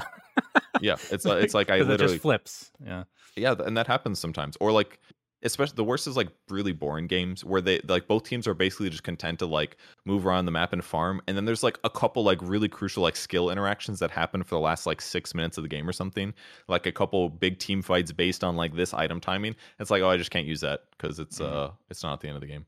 So uh yeah i'm i like the delay really sucks but i understand that it's like a consequence of the streaming realities and tournament realities um and you can still make good segments. It's just the options you have to make are reduced so I, it's kind of frustrating sometimes i wish i had you know a five minute delay would be heavenly at this point like that's super manageable Right. um but yeah it is a little bit hyperbolic time chamber like that i'm i feel i keep getting like pushed harder in a way and i'm still sort of making it work so feels kind of good but just wish it was easier How do you like being a personality? um you mean an influencer Whatever. boy do i love being an influencer. it. Um no i like it. Uh my i think at my absolute core i love probably too much talking about myself and what i think. And i love explaining things that i feel like i understand whether or not i do. And I, i'm lucky in that i sound confident saying it so people believe it. Uh but so it kind of like fits me perfectly. Like i like explaining what i think and telling people about things that i know. Um Mm. and i find that um engaging and fun. Um and to discuss logical arguments stuff like that so i like i really like my job and i'm happy that i am very lucky that i have it because i know i would be uh, very bored in a in a more conventional job setting. Maybe not very bored, but slightly bored. I, I like problem solving and like Dota and streaming allows you to kind of like try new stuff every day. That's why I like randoming, for example, and If trying you new like builds. and stuff. discussing, if you like discussing logic, you should try to get into like a Twitter argument with Nahaz and Mm. um, Yeah. Do you wash your chicken, Purge? Noxville. Nahaz and Noxville, Uh, right? Nahaz, Noxville, and Scansor. If you could get all Mm. three of them The and then discuss with them at once. Mm. Uh, we could do a dramatic reading of it if you set oh it up. man, we We'll were so it. close to doing a dramatic reading of that chicken washing Twitter war, but it was uh, nixed at the top level, which is Slacks. He Hmm. said no, it's too mean. So sadly, that will If, never Sla- come. to if. Slack says no, then it has to be really bad. You, you were gonna do that on broadcast at the No. animators? no, no, no, no, not That's on Brock. It would just be like a some VOD that he comes out with later on his channel, Oh, like okay. the original Statsman. Um, yeah, it'd Oh, probably sound a God, little that mean. one's So funny.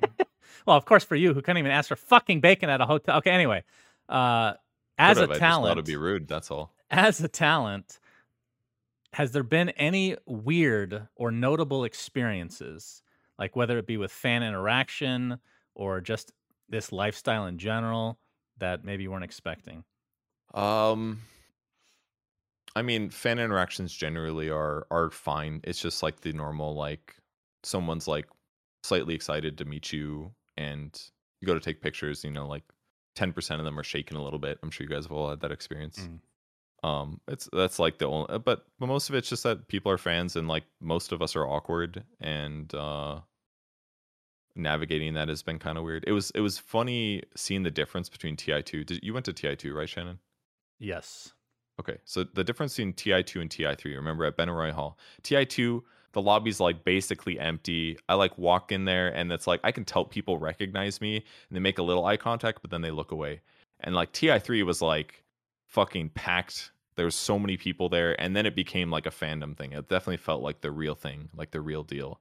It was interesting seeing the difference, kind of. But over time, that just like evolved based on population numbers and and things like that. Uh, but mostly my fan interactions have been very positive. I'm lucky, of course.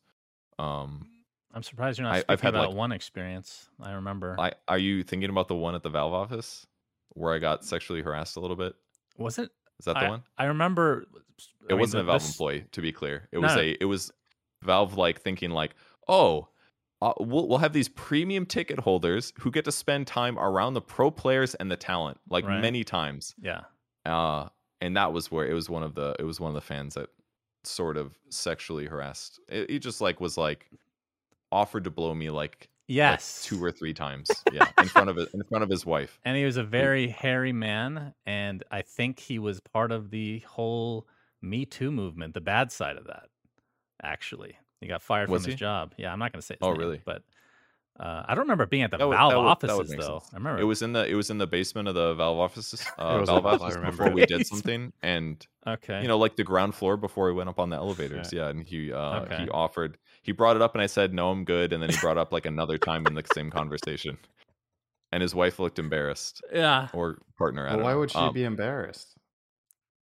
that's true. Just, it's like asking about bacon, right? It's fine. Yeah it's is like that- what- is what's this wrong- why you can't ask for bacon? yeah shannon what's wrong with asking right isn't that your logical argument There's a I mean- threshold. there's a limit, of course. Oh. That's ridiculous. Asking for bacon and asking someone to blow you, or the opposite, I guess in this case. yeah Uh, yeah, that was interesting. I mean, okay. by all by by all means like it was not that bad so at all but Fucking it, awkward. it it was so a little- uncomfortable. Actually, it was uncomfortable but it was like it wasn't that it was just kind of like wow that's embarrassing for you not so much like i didn't feel that i just like told everybody about it. that's why you know the story because i was like hey this funny thing just happened to me funny It's weird like thing it's one thing if a guy says it's a joke, but in front of his own wife, like I mean, maybe they have an open relationship so it's not a I big mean, deal in maybe, that sense sure. but still absolutely. But Like, then she wouldn't. I mean, be one time can be same way, I construed. I, don't know. One time can be construed as a joke, but to do it repeatedly is yeah. Then it's a it's run-on just- gag. it's, it's it's a misreading of the social like dynamics of what's happening and she saw it as awkward i saw it as awkward and he did not Mm. he saw it as like a fan moment opportunity kind of thing where he couldn't help himself you know um but with with that said like that's like super fucking mild compared to what the shit that happens to like any female talent streamer personality that up. like that's that's my worst example like i've gotten maybe i've got like thirsty comments in twitch chat a little bit and like occasional tweets at me and stuff but like that's my worst example and that's literally nothing compared to like the average the average woman that works in the scene so i i, I know that it's like small beans right.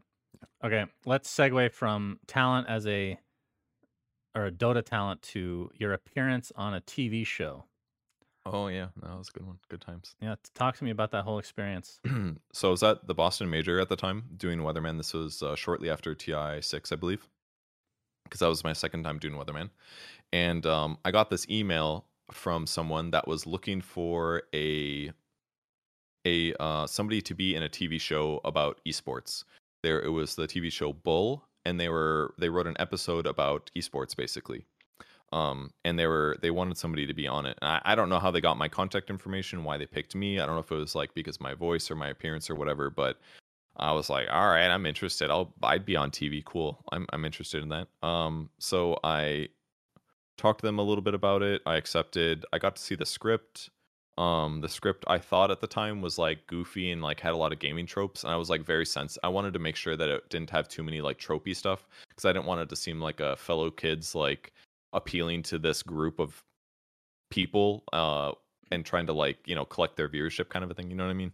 So i like i, I asked politely if i could like send any like script criticisms to the director which at, in hindsight like i was really close to like blowing that shit up. Like the the plot line is literally that a player fucks up really bad in a game like a huge championship game basically throws or plays really bad and then his team owner publicly has a press conference and says that he believes his player was uh, through for money without. So it's like imagine if like the CEO of EG after EG chokes in the grand finals says the next day, "We think our player threw that match for money." Like it would literally never happen, right? Right. So that part I thought was like kind of stupid, but luckily I didn't say anything about that because in hindsight it's like who cares? It's it's a fucking plausible beginning, right? Maybe it's just a shitty team or something. Anyways, um, so I gave them some like polite criticism about a couple things. They said they could adjust things. Some some they couldn't do other things. And then it was scheduled for like I don't know, like a month after the major or shortly after, or something like that. So I had to go to uh, uh New York for the filming. Um, and I stayed with uh uh this uh guy I know uh who does financial planning for me. His name's Ben. Very nice. Um, stayed at his apartment, and then I took the subway to a place where they do Wimbledon, I think, or something like like a big tennis tournament. It was like this little arena, but it was and the, it was in winter, so it was like Did you literally say Wimbledon in New York? You're talking about U.S. Open then? yeah, it, Okay. tennis, Yeah. but at a stadium near New York. And I like walked around. I took the subway there. I walked around the whole building. I finally found the way in, like through the truck entrance. And I and I saw like a little table for like food. You know how you normally see that at, like in backstage. And I was like, oh, I'll eat some snacks. And I finally asked somebody where I should go, and they're like, you should go to your trailer. And I was like, what the fuck? And I like walk outside, and there's like trailers, and like there's like this big trailer truck that had like slices that were each rooms, and one of those was mine, and that's where I was supposed to hang out. But I had like no fucking idea. I, like my my expectations as like a talent was coming in so low because back then it was like things were still pretty janky. Um, but where we are as talent right now is still not at that level. It was like super fucking weird. It was like there was just a lot of things that I didn't know to do that I fucked up. Like I went to the dress rehearsal and I also found the wrong entrance and like wandered around. And then when I got there, she like looked at me and she's like, You're early. Like mean. Like she was mad that I was early. And I was like, What the fuck? And then I realized it's because they have strong unions and they pay you by the minute that you show up. So there's probably like if you show up too early, they have to pay you more. So it seems like you're being scummy. Like you show up, oh whoops, just rolled up 15 minutes early to get extra pay or something. There's like weird, like very different culture things. Um that I had to get used to. They picked all the clothes out. Um, and then I came back for the filming the next day. All the clothes that we had picked out were in my trailer. Then I just hang out in my trailer. Somebody comes to my trailer. I go get hair and makeup done. And uh, like, there was another thing too. Like, I I called and I was like, "How do you want me to like shave? Like, should I shave my beard down to normal length? Do you want me clean shaven?" They're like, "Well, what did they do in the casting when you got when you got hired?" I was like, "I didn't. I just nepotism, baby, or something." You know, like, that's how I got in. Um, so there's like weird like things that happen like that. But um, anyways, when I finally got, we went to go eat at some point, and then I hung, started hanging out with Morgan Webb. Uh, she was on uh, G4 for a long, like a lot of people probably recognize her. She was really cool. We we hung out a lot, her and me. Uh, talked about like games as a whole. Like I talked about Dota, um, and then we also talked to this other girl who was like the the um the love interest of the main character. She hung out with us too a bunch, and we talked about gaming and kind of explained it to her because most of the people on the set that were actors, like they didn't fucking they didn't play games, they didn't know about esports, that kind of thing. But uh, obviously Morgan did, and obviously I did. So it was kind of fun to just chat. But we hung out in the green room, and it was like all the like the actors that were there. Um, and I've uh, obviously the main guy, uh, who was he's basically like the the headliner for the show. Dude had like mega fucking charisma. It was like incredible. It's like his social graces were excellent. He walked in, and was like, "Oh, I haven't met you before," and he, uh, "Hi, I'm blah blah blah." I don't remember his name is. He shook he shook my hand. Um, just like very nice guy. On the outside, who knows the on truth? On the outside, yeah.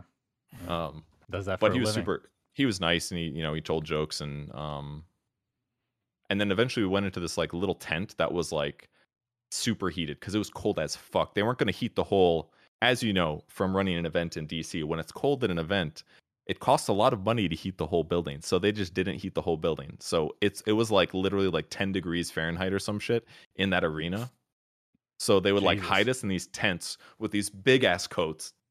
They brought us food and stuff. They were like babying us real hard like are you guys okay? Could we bring you some grilled cheese or something? It was like it was kind of intense like how much they babied us. And then we'd go out of the tents go sit in our positions and right before we film we'd take the coats off and throw them out of the out of the shot Mm. to record. And when i got there like sit down at our table and they were doing like camera shots and shit. And i didn't at, at one point like the director was saying to us like can you guys pretend like you're talking like they said oh they said our character names? Blah blah and blah i don't remember what my name was. And they're like can you guys but i didn't hear them. I was like not 100% sure they were talking to us so we just like kept sitting there. And then he, the director had to come over and introduce like hey i'm the director. Could you guys uh, like pretend like you're talking during the shot? And we're like oh sorry yeah sure. So we did it and everything was fine. But like so but here was my my biggest error and this is one of the cringiest things i think about consistently whenever i think about cringe moments is that when I when I show up to esport tournaments, I do a little bit of research, but not that much because I, I usually watch and play a lot of Dota. I know about the meta more or less, and I'm semi familiar with the teams. When I showed up to this, I didn't learn my like five lines. I only had like five lines. I didn't learn them at all. And the whole day I'd just been like fucking around and like enjoying the experience, so I still didn't practice my lines. So when it's finally time for me to do my one fucking job, act and say lines, I didn't know my fucking lines. It was really embarrassing. How many takes and then it was would you say you took? um less less than we did uh, in Germany, that's for sure. Um yeah, Germany was a lot. but I just I'm really bad at memorizing things word for word. I like to I wing mostly everything that I do. So it's um but also I was playing the play-by-play role, not the analyst. So they kind of fucked that Oh. up by hiring me. Huge Oh, mistake boy. for them. Huge. Um, but at one point I had to be like line because I legit did it, but I felt so fucking awkward. So I didn't even look up. I was just like line, fuck, I don't know my line. And he's like, uh, uh, blah blah blah, and I was like, okay, all right, sorry. You know, I don't even know if I said sorry, but I felt terrible because it was really late in the day already. It was like nine or ten p.m. We'd Yeah. run. I'd been there since like ten a.m. or something because they had delays with other shooting.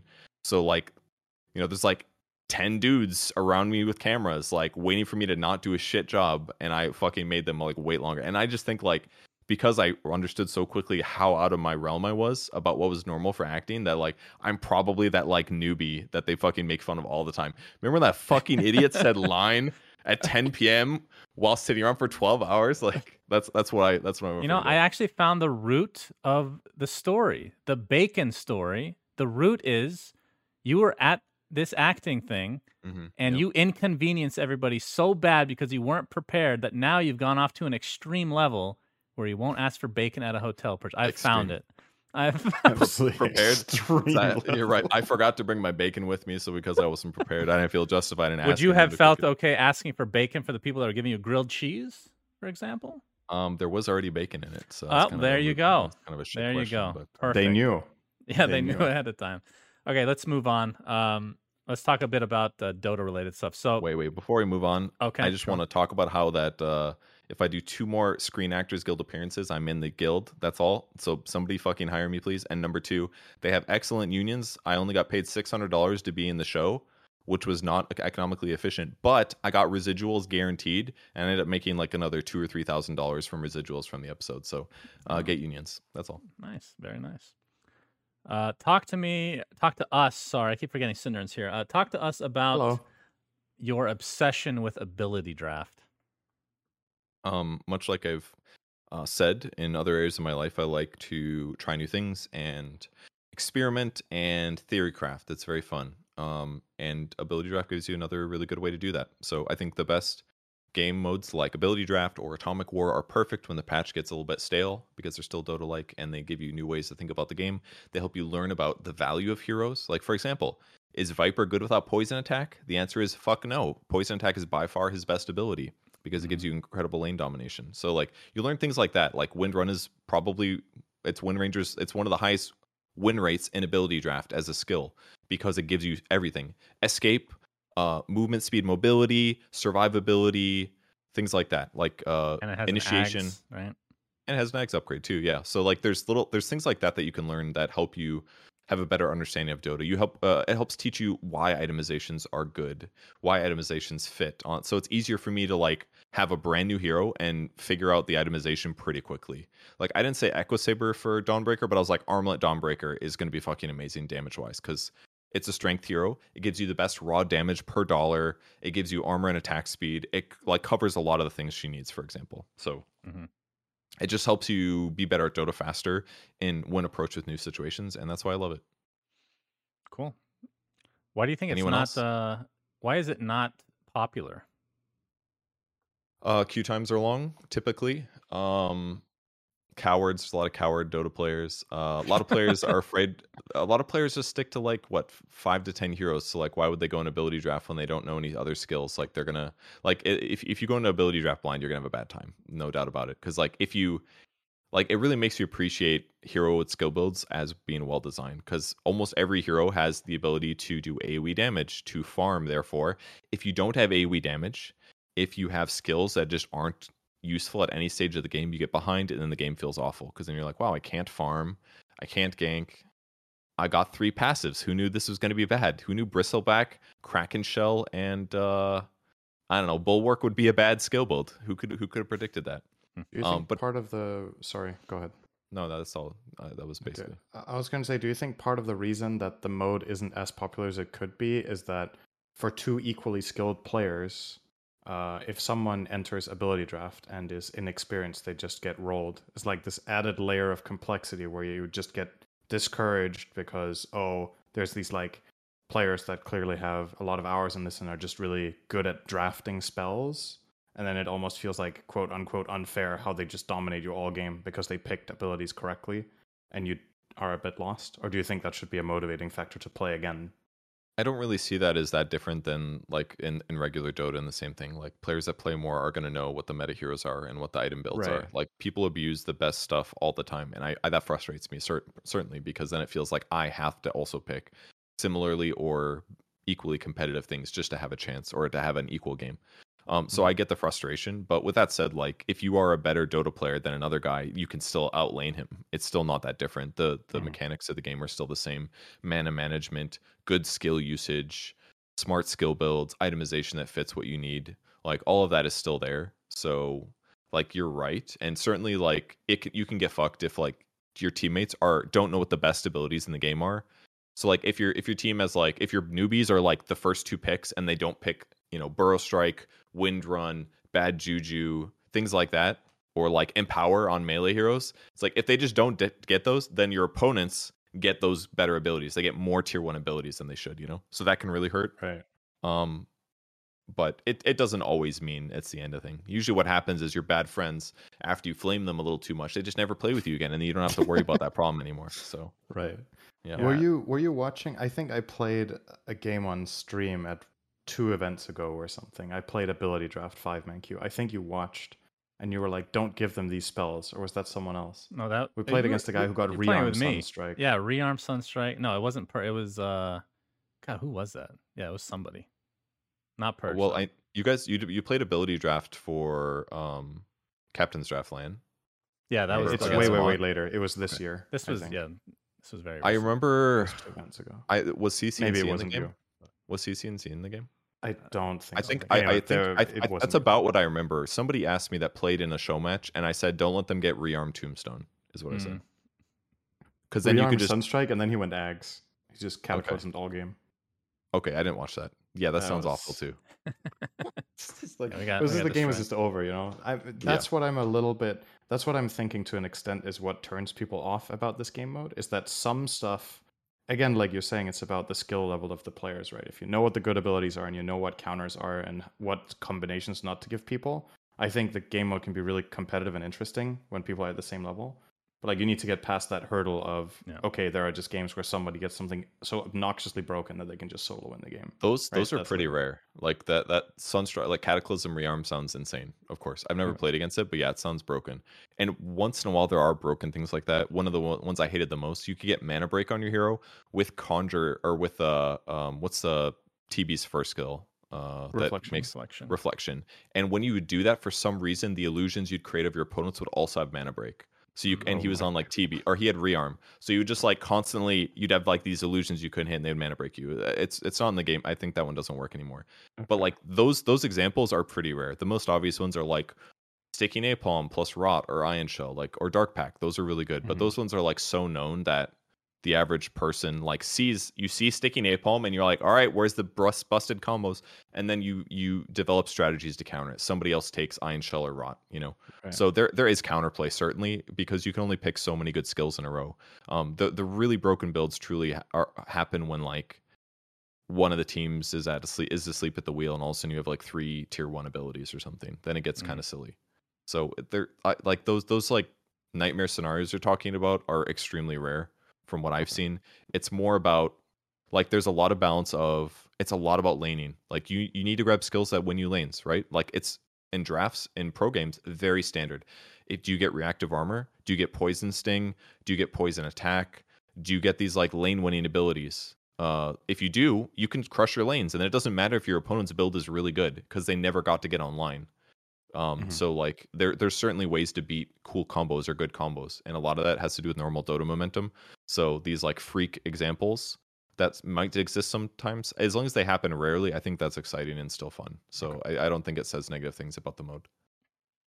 All right, a few more questions, and then we'll get to, on to trivia. What is your Okay. current favorite hero, and what hero would you call your favorite in a prior patch? Um, this question is always really hard for me to answer in all of my years of playing Dota because, like I said, I like variety a lot. Um, but I generally play. I- I've always really liked Tide a lot. Is probably the best example. I've always just. Uh, I generally like.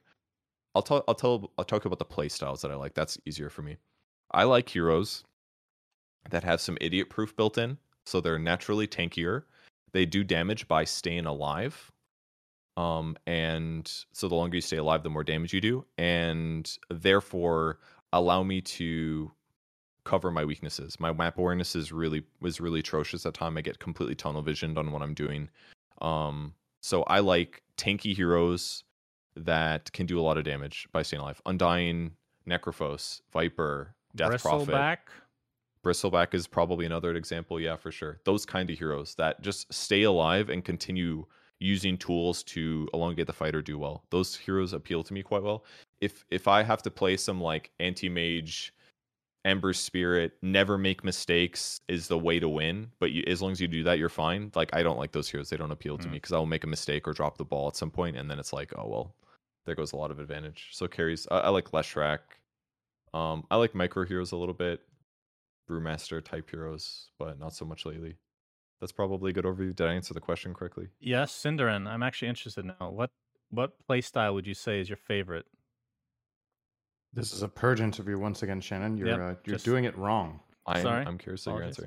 Um, I will answer though. Um, I think two types. I really like high burst. I think spellcasting is the most fun part of Dota. Um, so uh, I like bursty supports like Lion. I like Dawnbreaker because she's super bursty and intense in lane.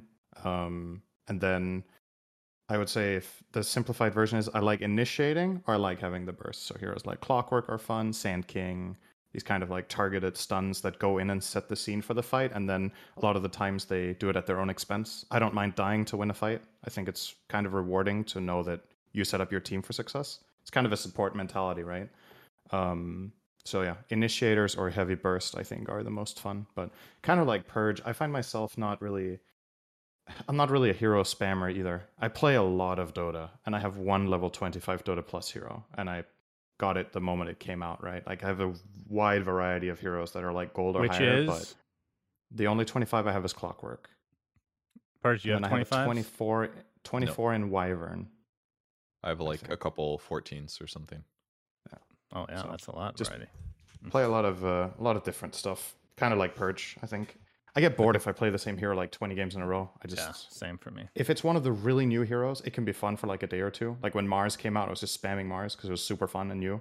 But Mhm. eventually, over time, it's just diminishing returns for me. So these players that are like level 30 and just keep spamming their own heroes still. it's Disgusting I'm just filth. not like them. yeah, filth. I think I've played almost all heroes over 20 times basically. There's like 10, 10 heroes I haven't played over 20 times. Purge. Let me ask you a question here. This is very important. Yeah. Would you say you respect me more after me telling you the following? In Dota 1, which I played for five years, and now Dota 2 for over 10 years, I have literally not once played techies. What are your I thoughts? gonna be techies. Fucking you. Don't give a fuck. Tech, right, like techies great. certainly changes the game or whatever. Uh, different than a lot of other heroes, but like, I don't, I don't feel the intense passion about techies that many other Dota players do. So I just, I, it's you're not a bad person for playing techies. You're a bad person He's for not an ability smurfing. draft, right? Like, but like if you don't smurf, like that's fine. But like uh techies is like whatever, dude. Go go play techies. There's there's counters. There's All right, solutions. Synderen, back to you have you. that opinion. If techies got really good, I wonder what your breaking point would be. Like, Oh, yeah, imagine by all- top if yeah, tier. yeah exa- that's a that's a better way to say it like sometimes if you're like i intentionally don't play top meta heroes because i think it's unfair then i'd be like i respect you more like that's that's a a bigger like divination question to me Okay. than whether or But not don't give. Shannon that out. He's just gonna justify losing MMR that way. I've Like, lost that's enough why- That's for why I a do. lifetime. That's why I kept picking Centaur when it wasn't good, man. That's why. Centaur was great. Uh, Cinder, do you respect me more for not playing techies once? Yeah, a bit. I Thank think. you. I appreciate that. why That's why we have a podcast together. Um, funnily enough, Techies was actually my favorite hero for a while in Dota One. really? um, wow. I was 14, I think. Yeah, that makes sense.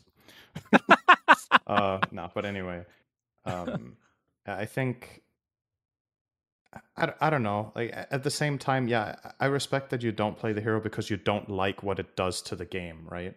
Uh, so for me, it's not so much about whether the hero is broken or not and whether you're playing it for that, but it's because you don't appreciate the game style that it creates. I can appreciate if you have like that mentality about something and then you're just it's something you care about, right? Sure, I Um, really care about it a lot. I put a lot of thought into that one.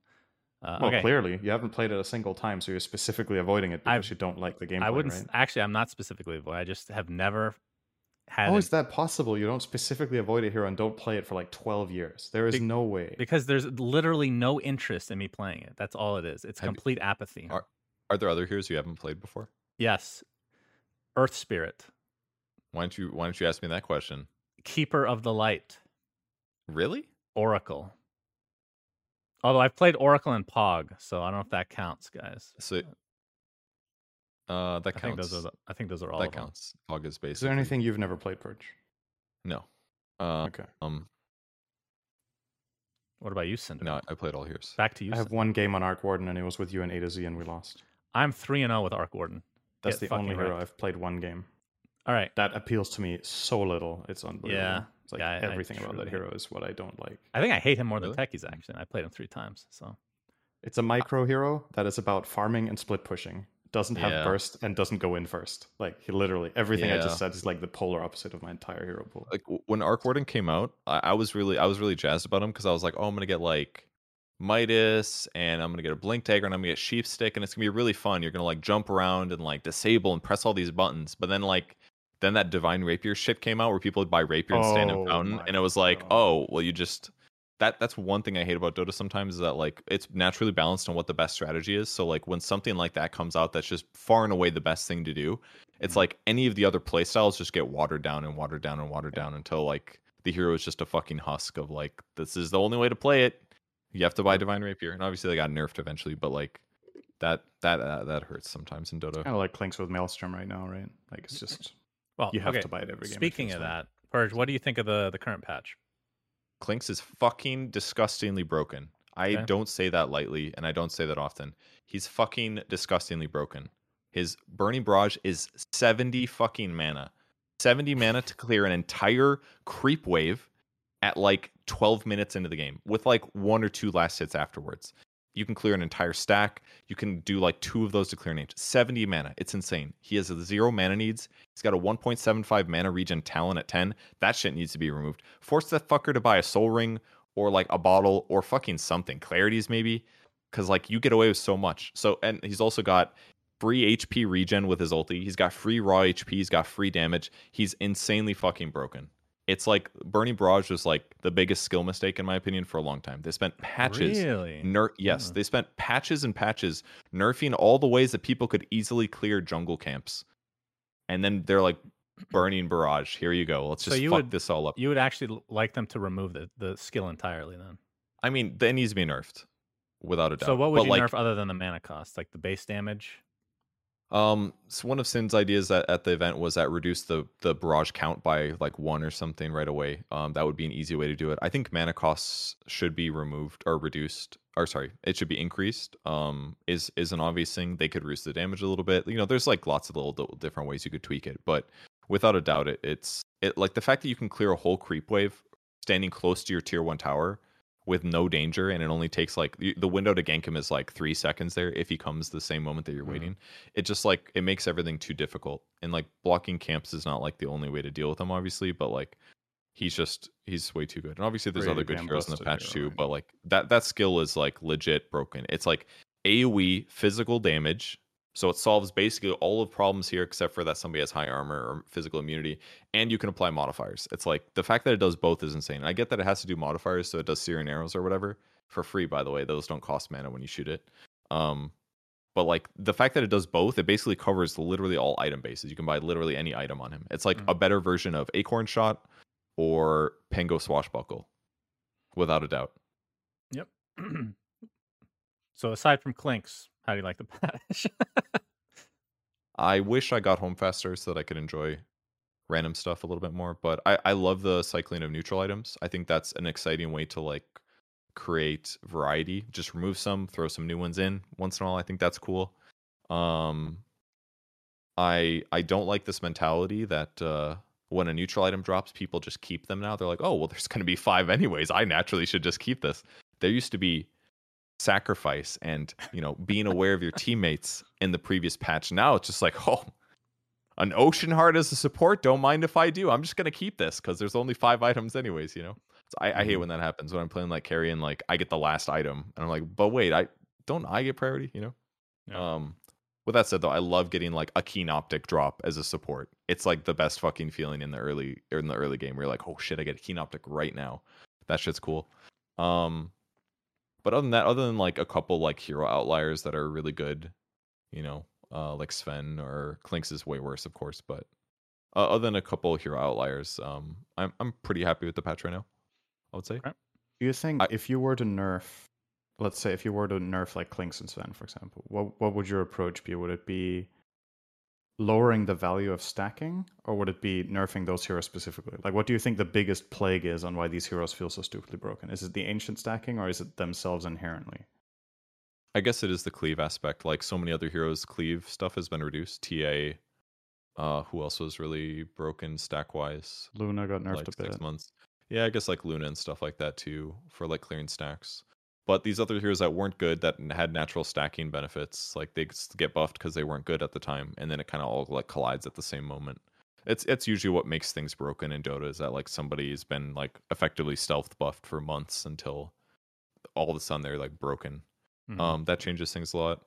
I, I read a Reddit article or a Reddit um topic about that recently about like, oh, we should nerf stacking because it's easy or something. But it, you know, it does take work and effort.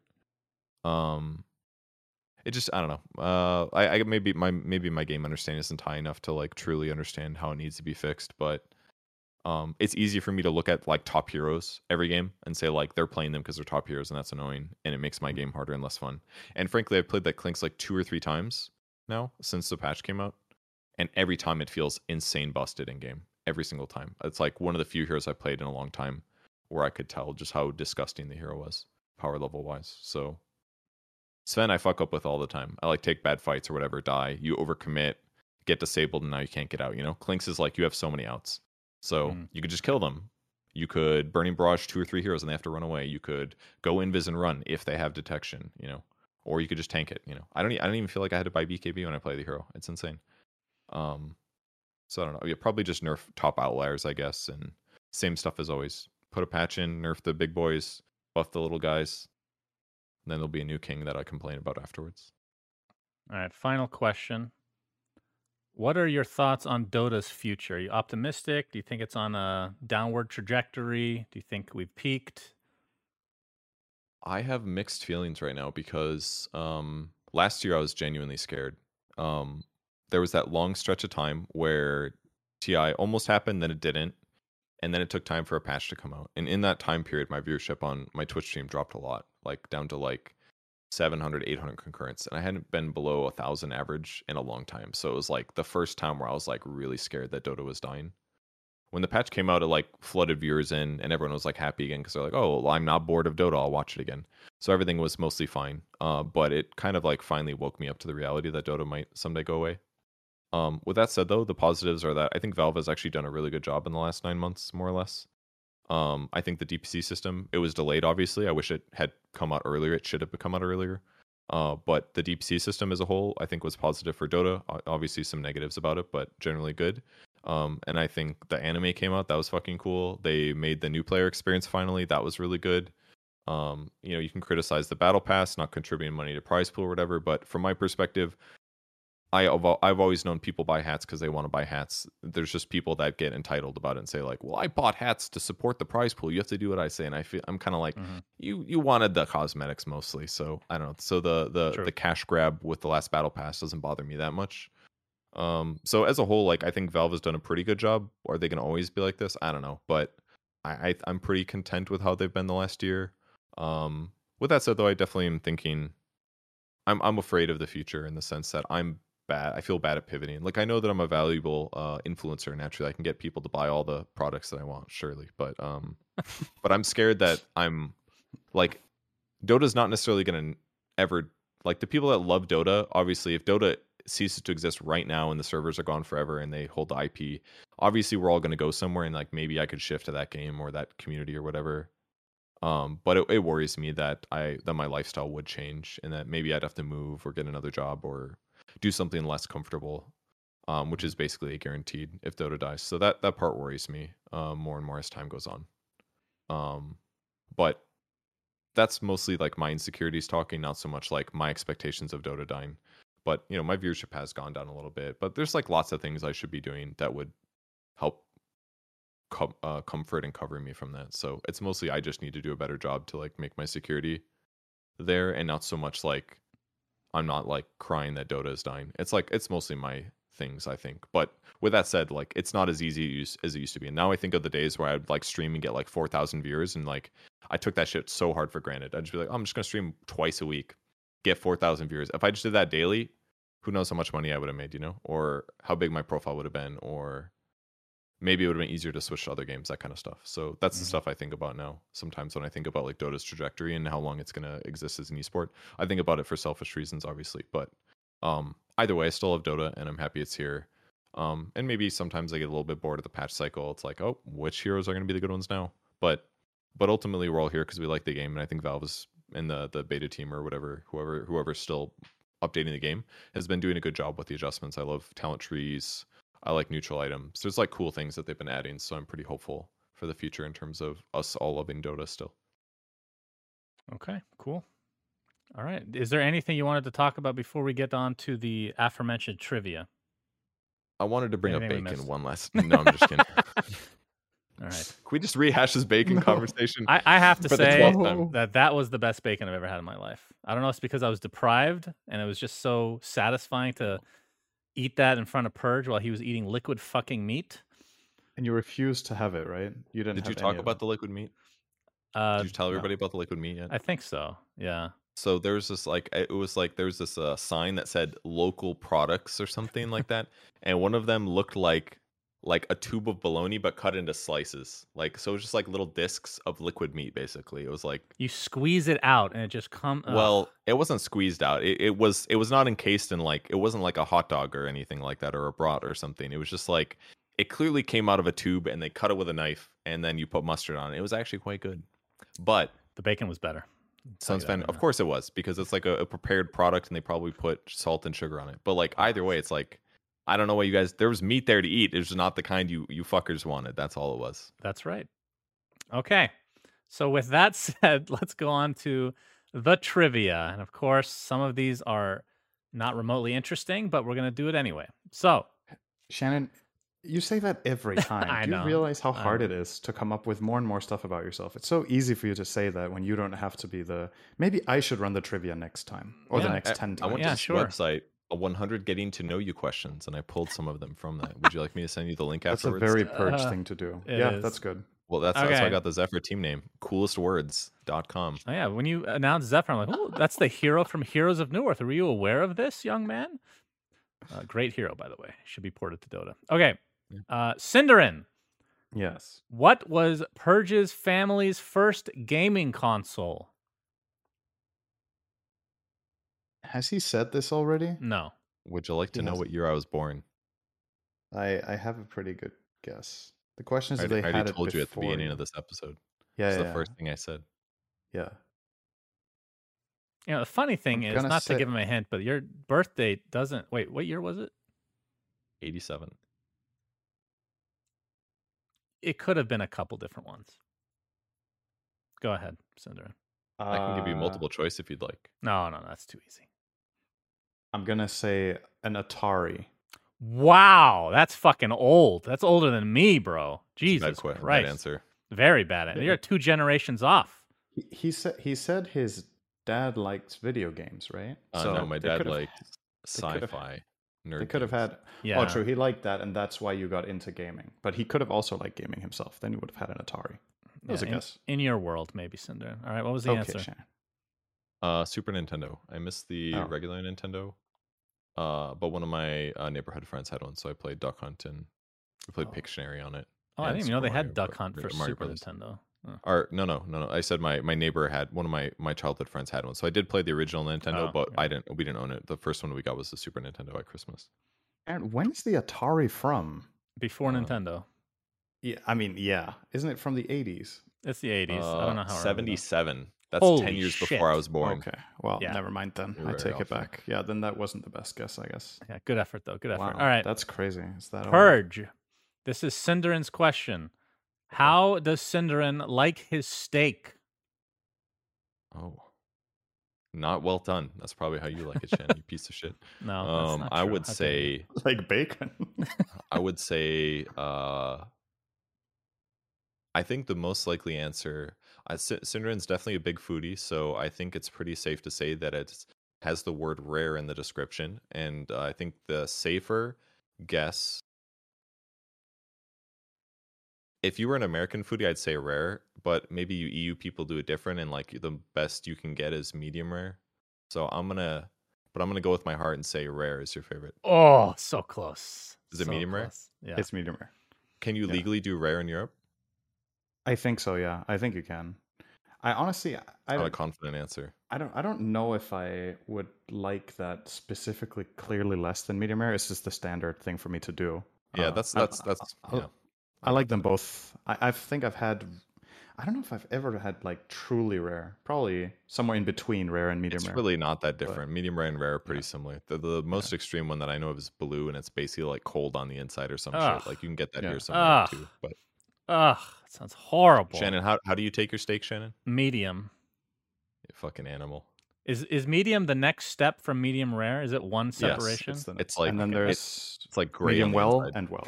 All right, medium's fine. And I don't know why it's called well done because it's basically the closer you get to well done, the less well done it is.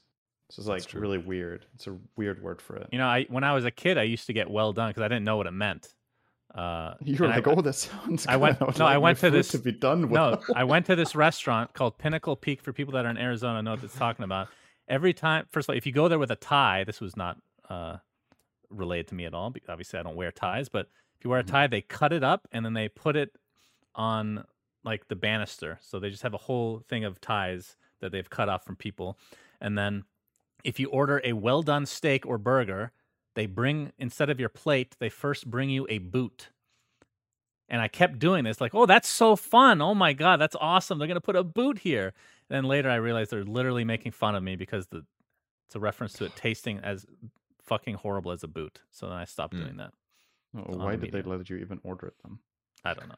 It's America. And that's what and that's what it took for Shannon to understand that his meat was bad was a Well, bunch of adults a- building a business model around bullying their customers. I like if not sauce for a lot, that, so You'd still be there. Well the meat done is every not time. not as important to me. Um, all right, Cinder, and this was believe it or not, this was a question Purge came up with. I Okay. how many pillows does Purge sleep with? And by this I mean how many are on your head or in your bed?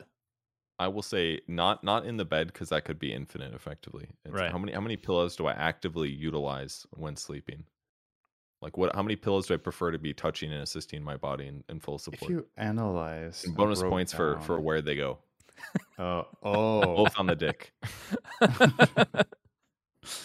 I'm gonna just statistically speaking, if you come up with that question, it's not one unless you're mind gaming me. So I think two is Very- very safe. deductive.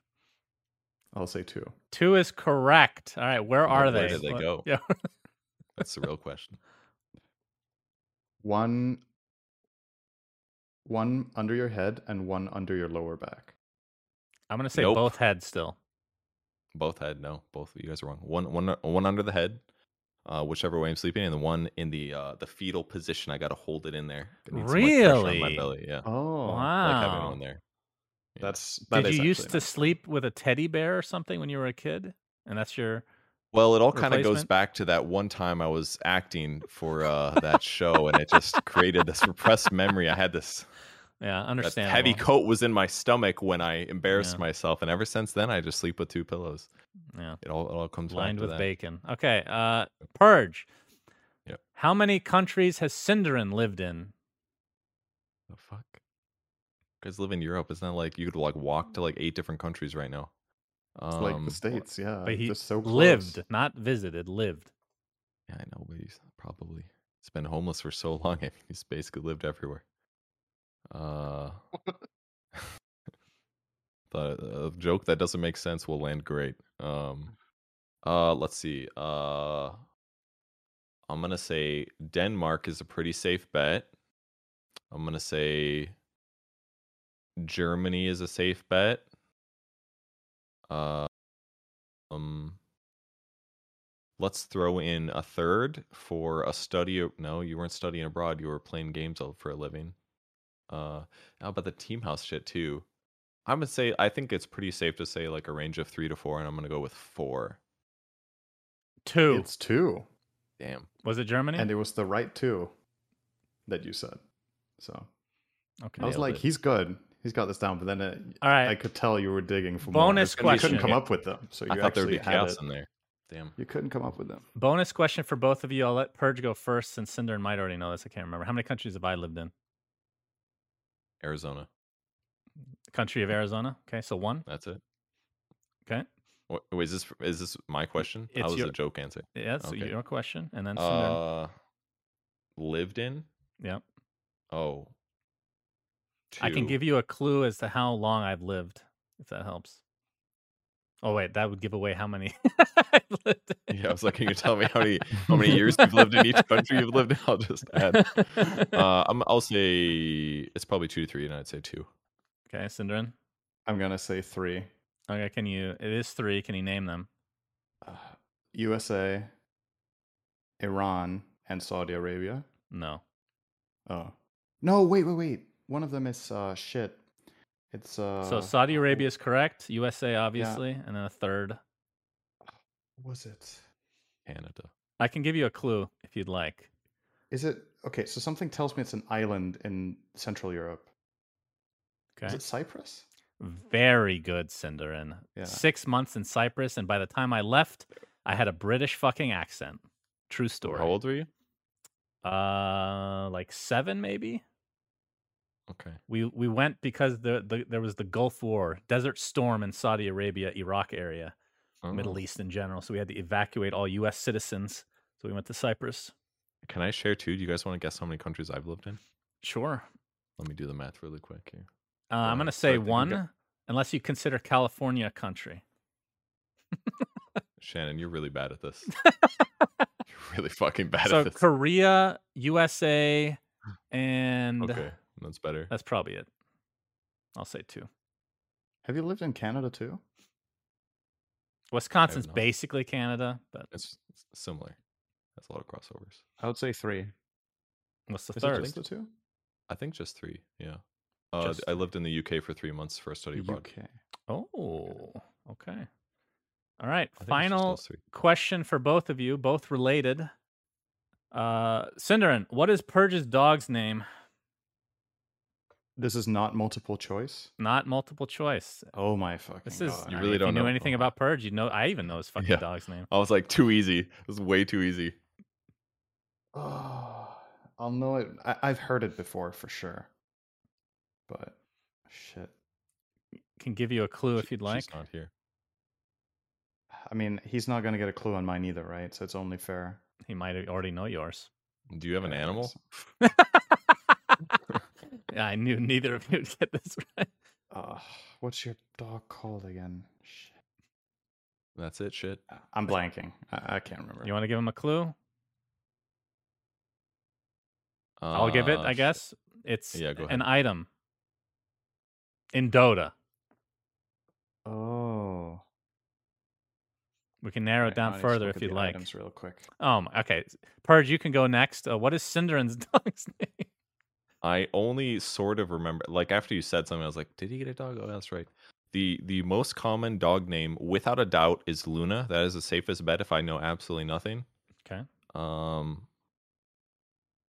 I'm just gonna go with Luna. I don't think it's right, but it's it's my like twelve percent chance of getting it. correctly, I guess. Incorrect. So close. Synderen, what's your guess? Even though you got the hint already. Okay, I'll give you a hint. It's a vegetable. Purge. His is a vegetable. Yeah. And technically, Purges is as well, Synderen. you guys have some relation there, I suppose. Well, then it's not Midas, because I was kind of thinking about. Midas. Is your dog called Tango? yeah. Oh, I see. Okay. So I wanted Tango. something that would that would go on the DL for normies. They wouldn't like know that it was a nerdy ass game name, you know. Oh, that's good. That's a good dog name. I feel like we could ask the Cinder and dog question every guest episode and nobody's going to get it right. Do you post anything on social media, Synderen? I do. I've posted a couple of pictures of my dog. It has its own Instagram that's run by On Twitter. though. Oh, that's why yeah, it's all on Instagram. I don't use Instagram that much. Same. Name that- a except for vegetable. dog fic- photos, actually. Name a vegetable that you would be disgusted taking a bite out of. Mm, artichoke. Did you name your dog Artie? Really? Artichoke. Artie? No. Um, Last a guess. vegetable I'd, It- vegetable I'd be disgusted taking a bite out of. Uh, You're not a good weather vane here for this. All right, so but, you can um, give a you can give a hint if you'd like. What I don't know color how is I the would give a hint about this. What color is the vegetable if it's not obvious? It's a don't know. vegetable that is used in almost any cooking you can think of. Onion. Western. Yeah. Onion. The Did you add- Danish word for onion. Okay, I was gonna say I was like, a fucking terrible dog. I'm not called it. Onion. I think I think onion. Onion. would be a really bad dog name, but the Danish one is Loy, which is a lot better for a dog. Lloyd. Okay. Kind of sounds like Lloyd. okay. Like Right. Lloyd. That's- it's a good dog call. Okay. Yeah. Onion. I always we don't I call always, him Onion. I always That's thought Shannon. like Shan is the what- only person in the world that calls my dog Onion. He does it all the time, so people think it's called Onion. It's actually really annoying. Are there any other dog names that you think would be bad? Like, because I always think of like w- what I would sound like when I'm yelling at my dog at a dog park, and I always thought the worst name would be like pickles. To like, like a word that just doesn't sound good. Angry, you'd be like, pickles, come here. I have a I have one for you. That I've I've screamed in a parking lot before and offended women. Bacon. Horse. If you say it really loud from a distance, it sounds like whore. So Oh yeah. or whores. whores, plural. yes, multiple. There's many women that were offended by that one. Okay. That's so. So- That's a bad dog name. That is a really bad dog. That brings us to the end of episode 119. Purge, thank you for coming on as a guest. Do you have any final words for everybody out there? um. No. Okay. Thanks a lot. That. That's so good. Until next time, SUNSfan, That's my spirit Synderen, animal right and there. Purge signing out. Goodbye. Bye. We say things that don't mean anything, but thanks for listening. Yeah.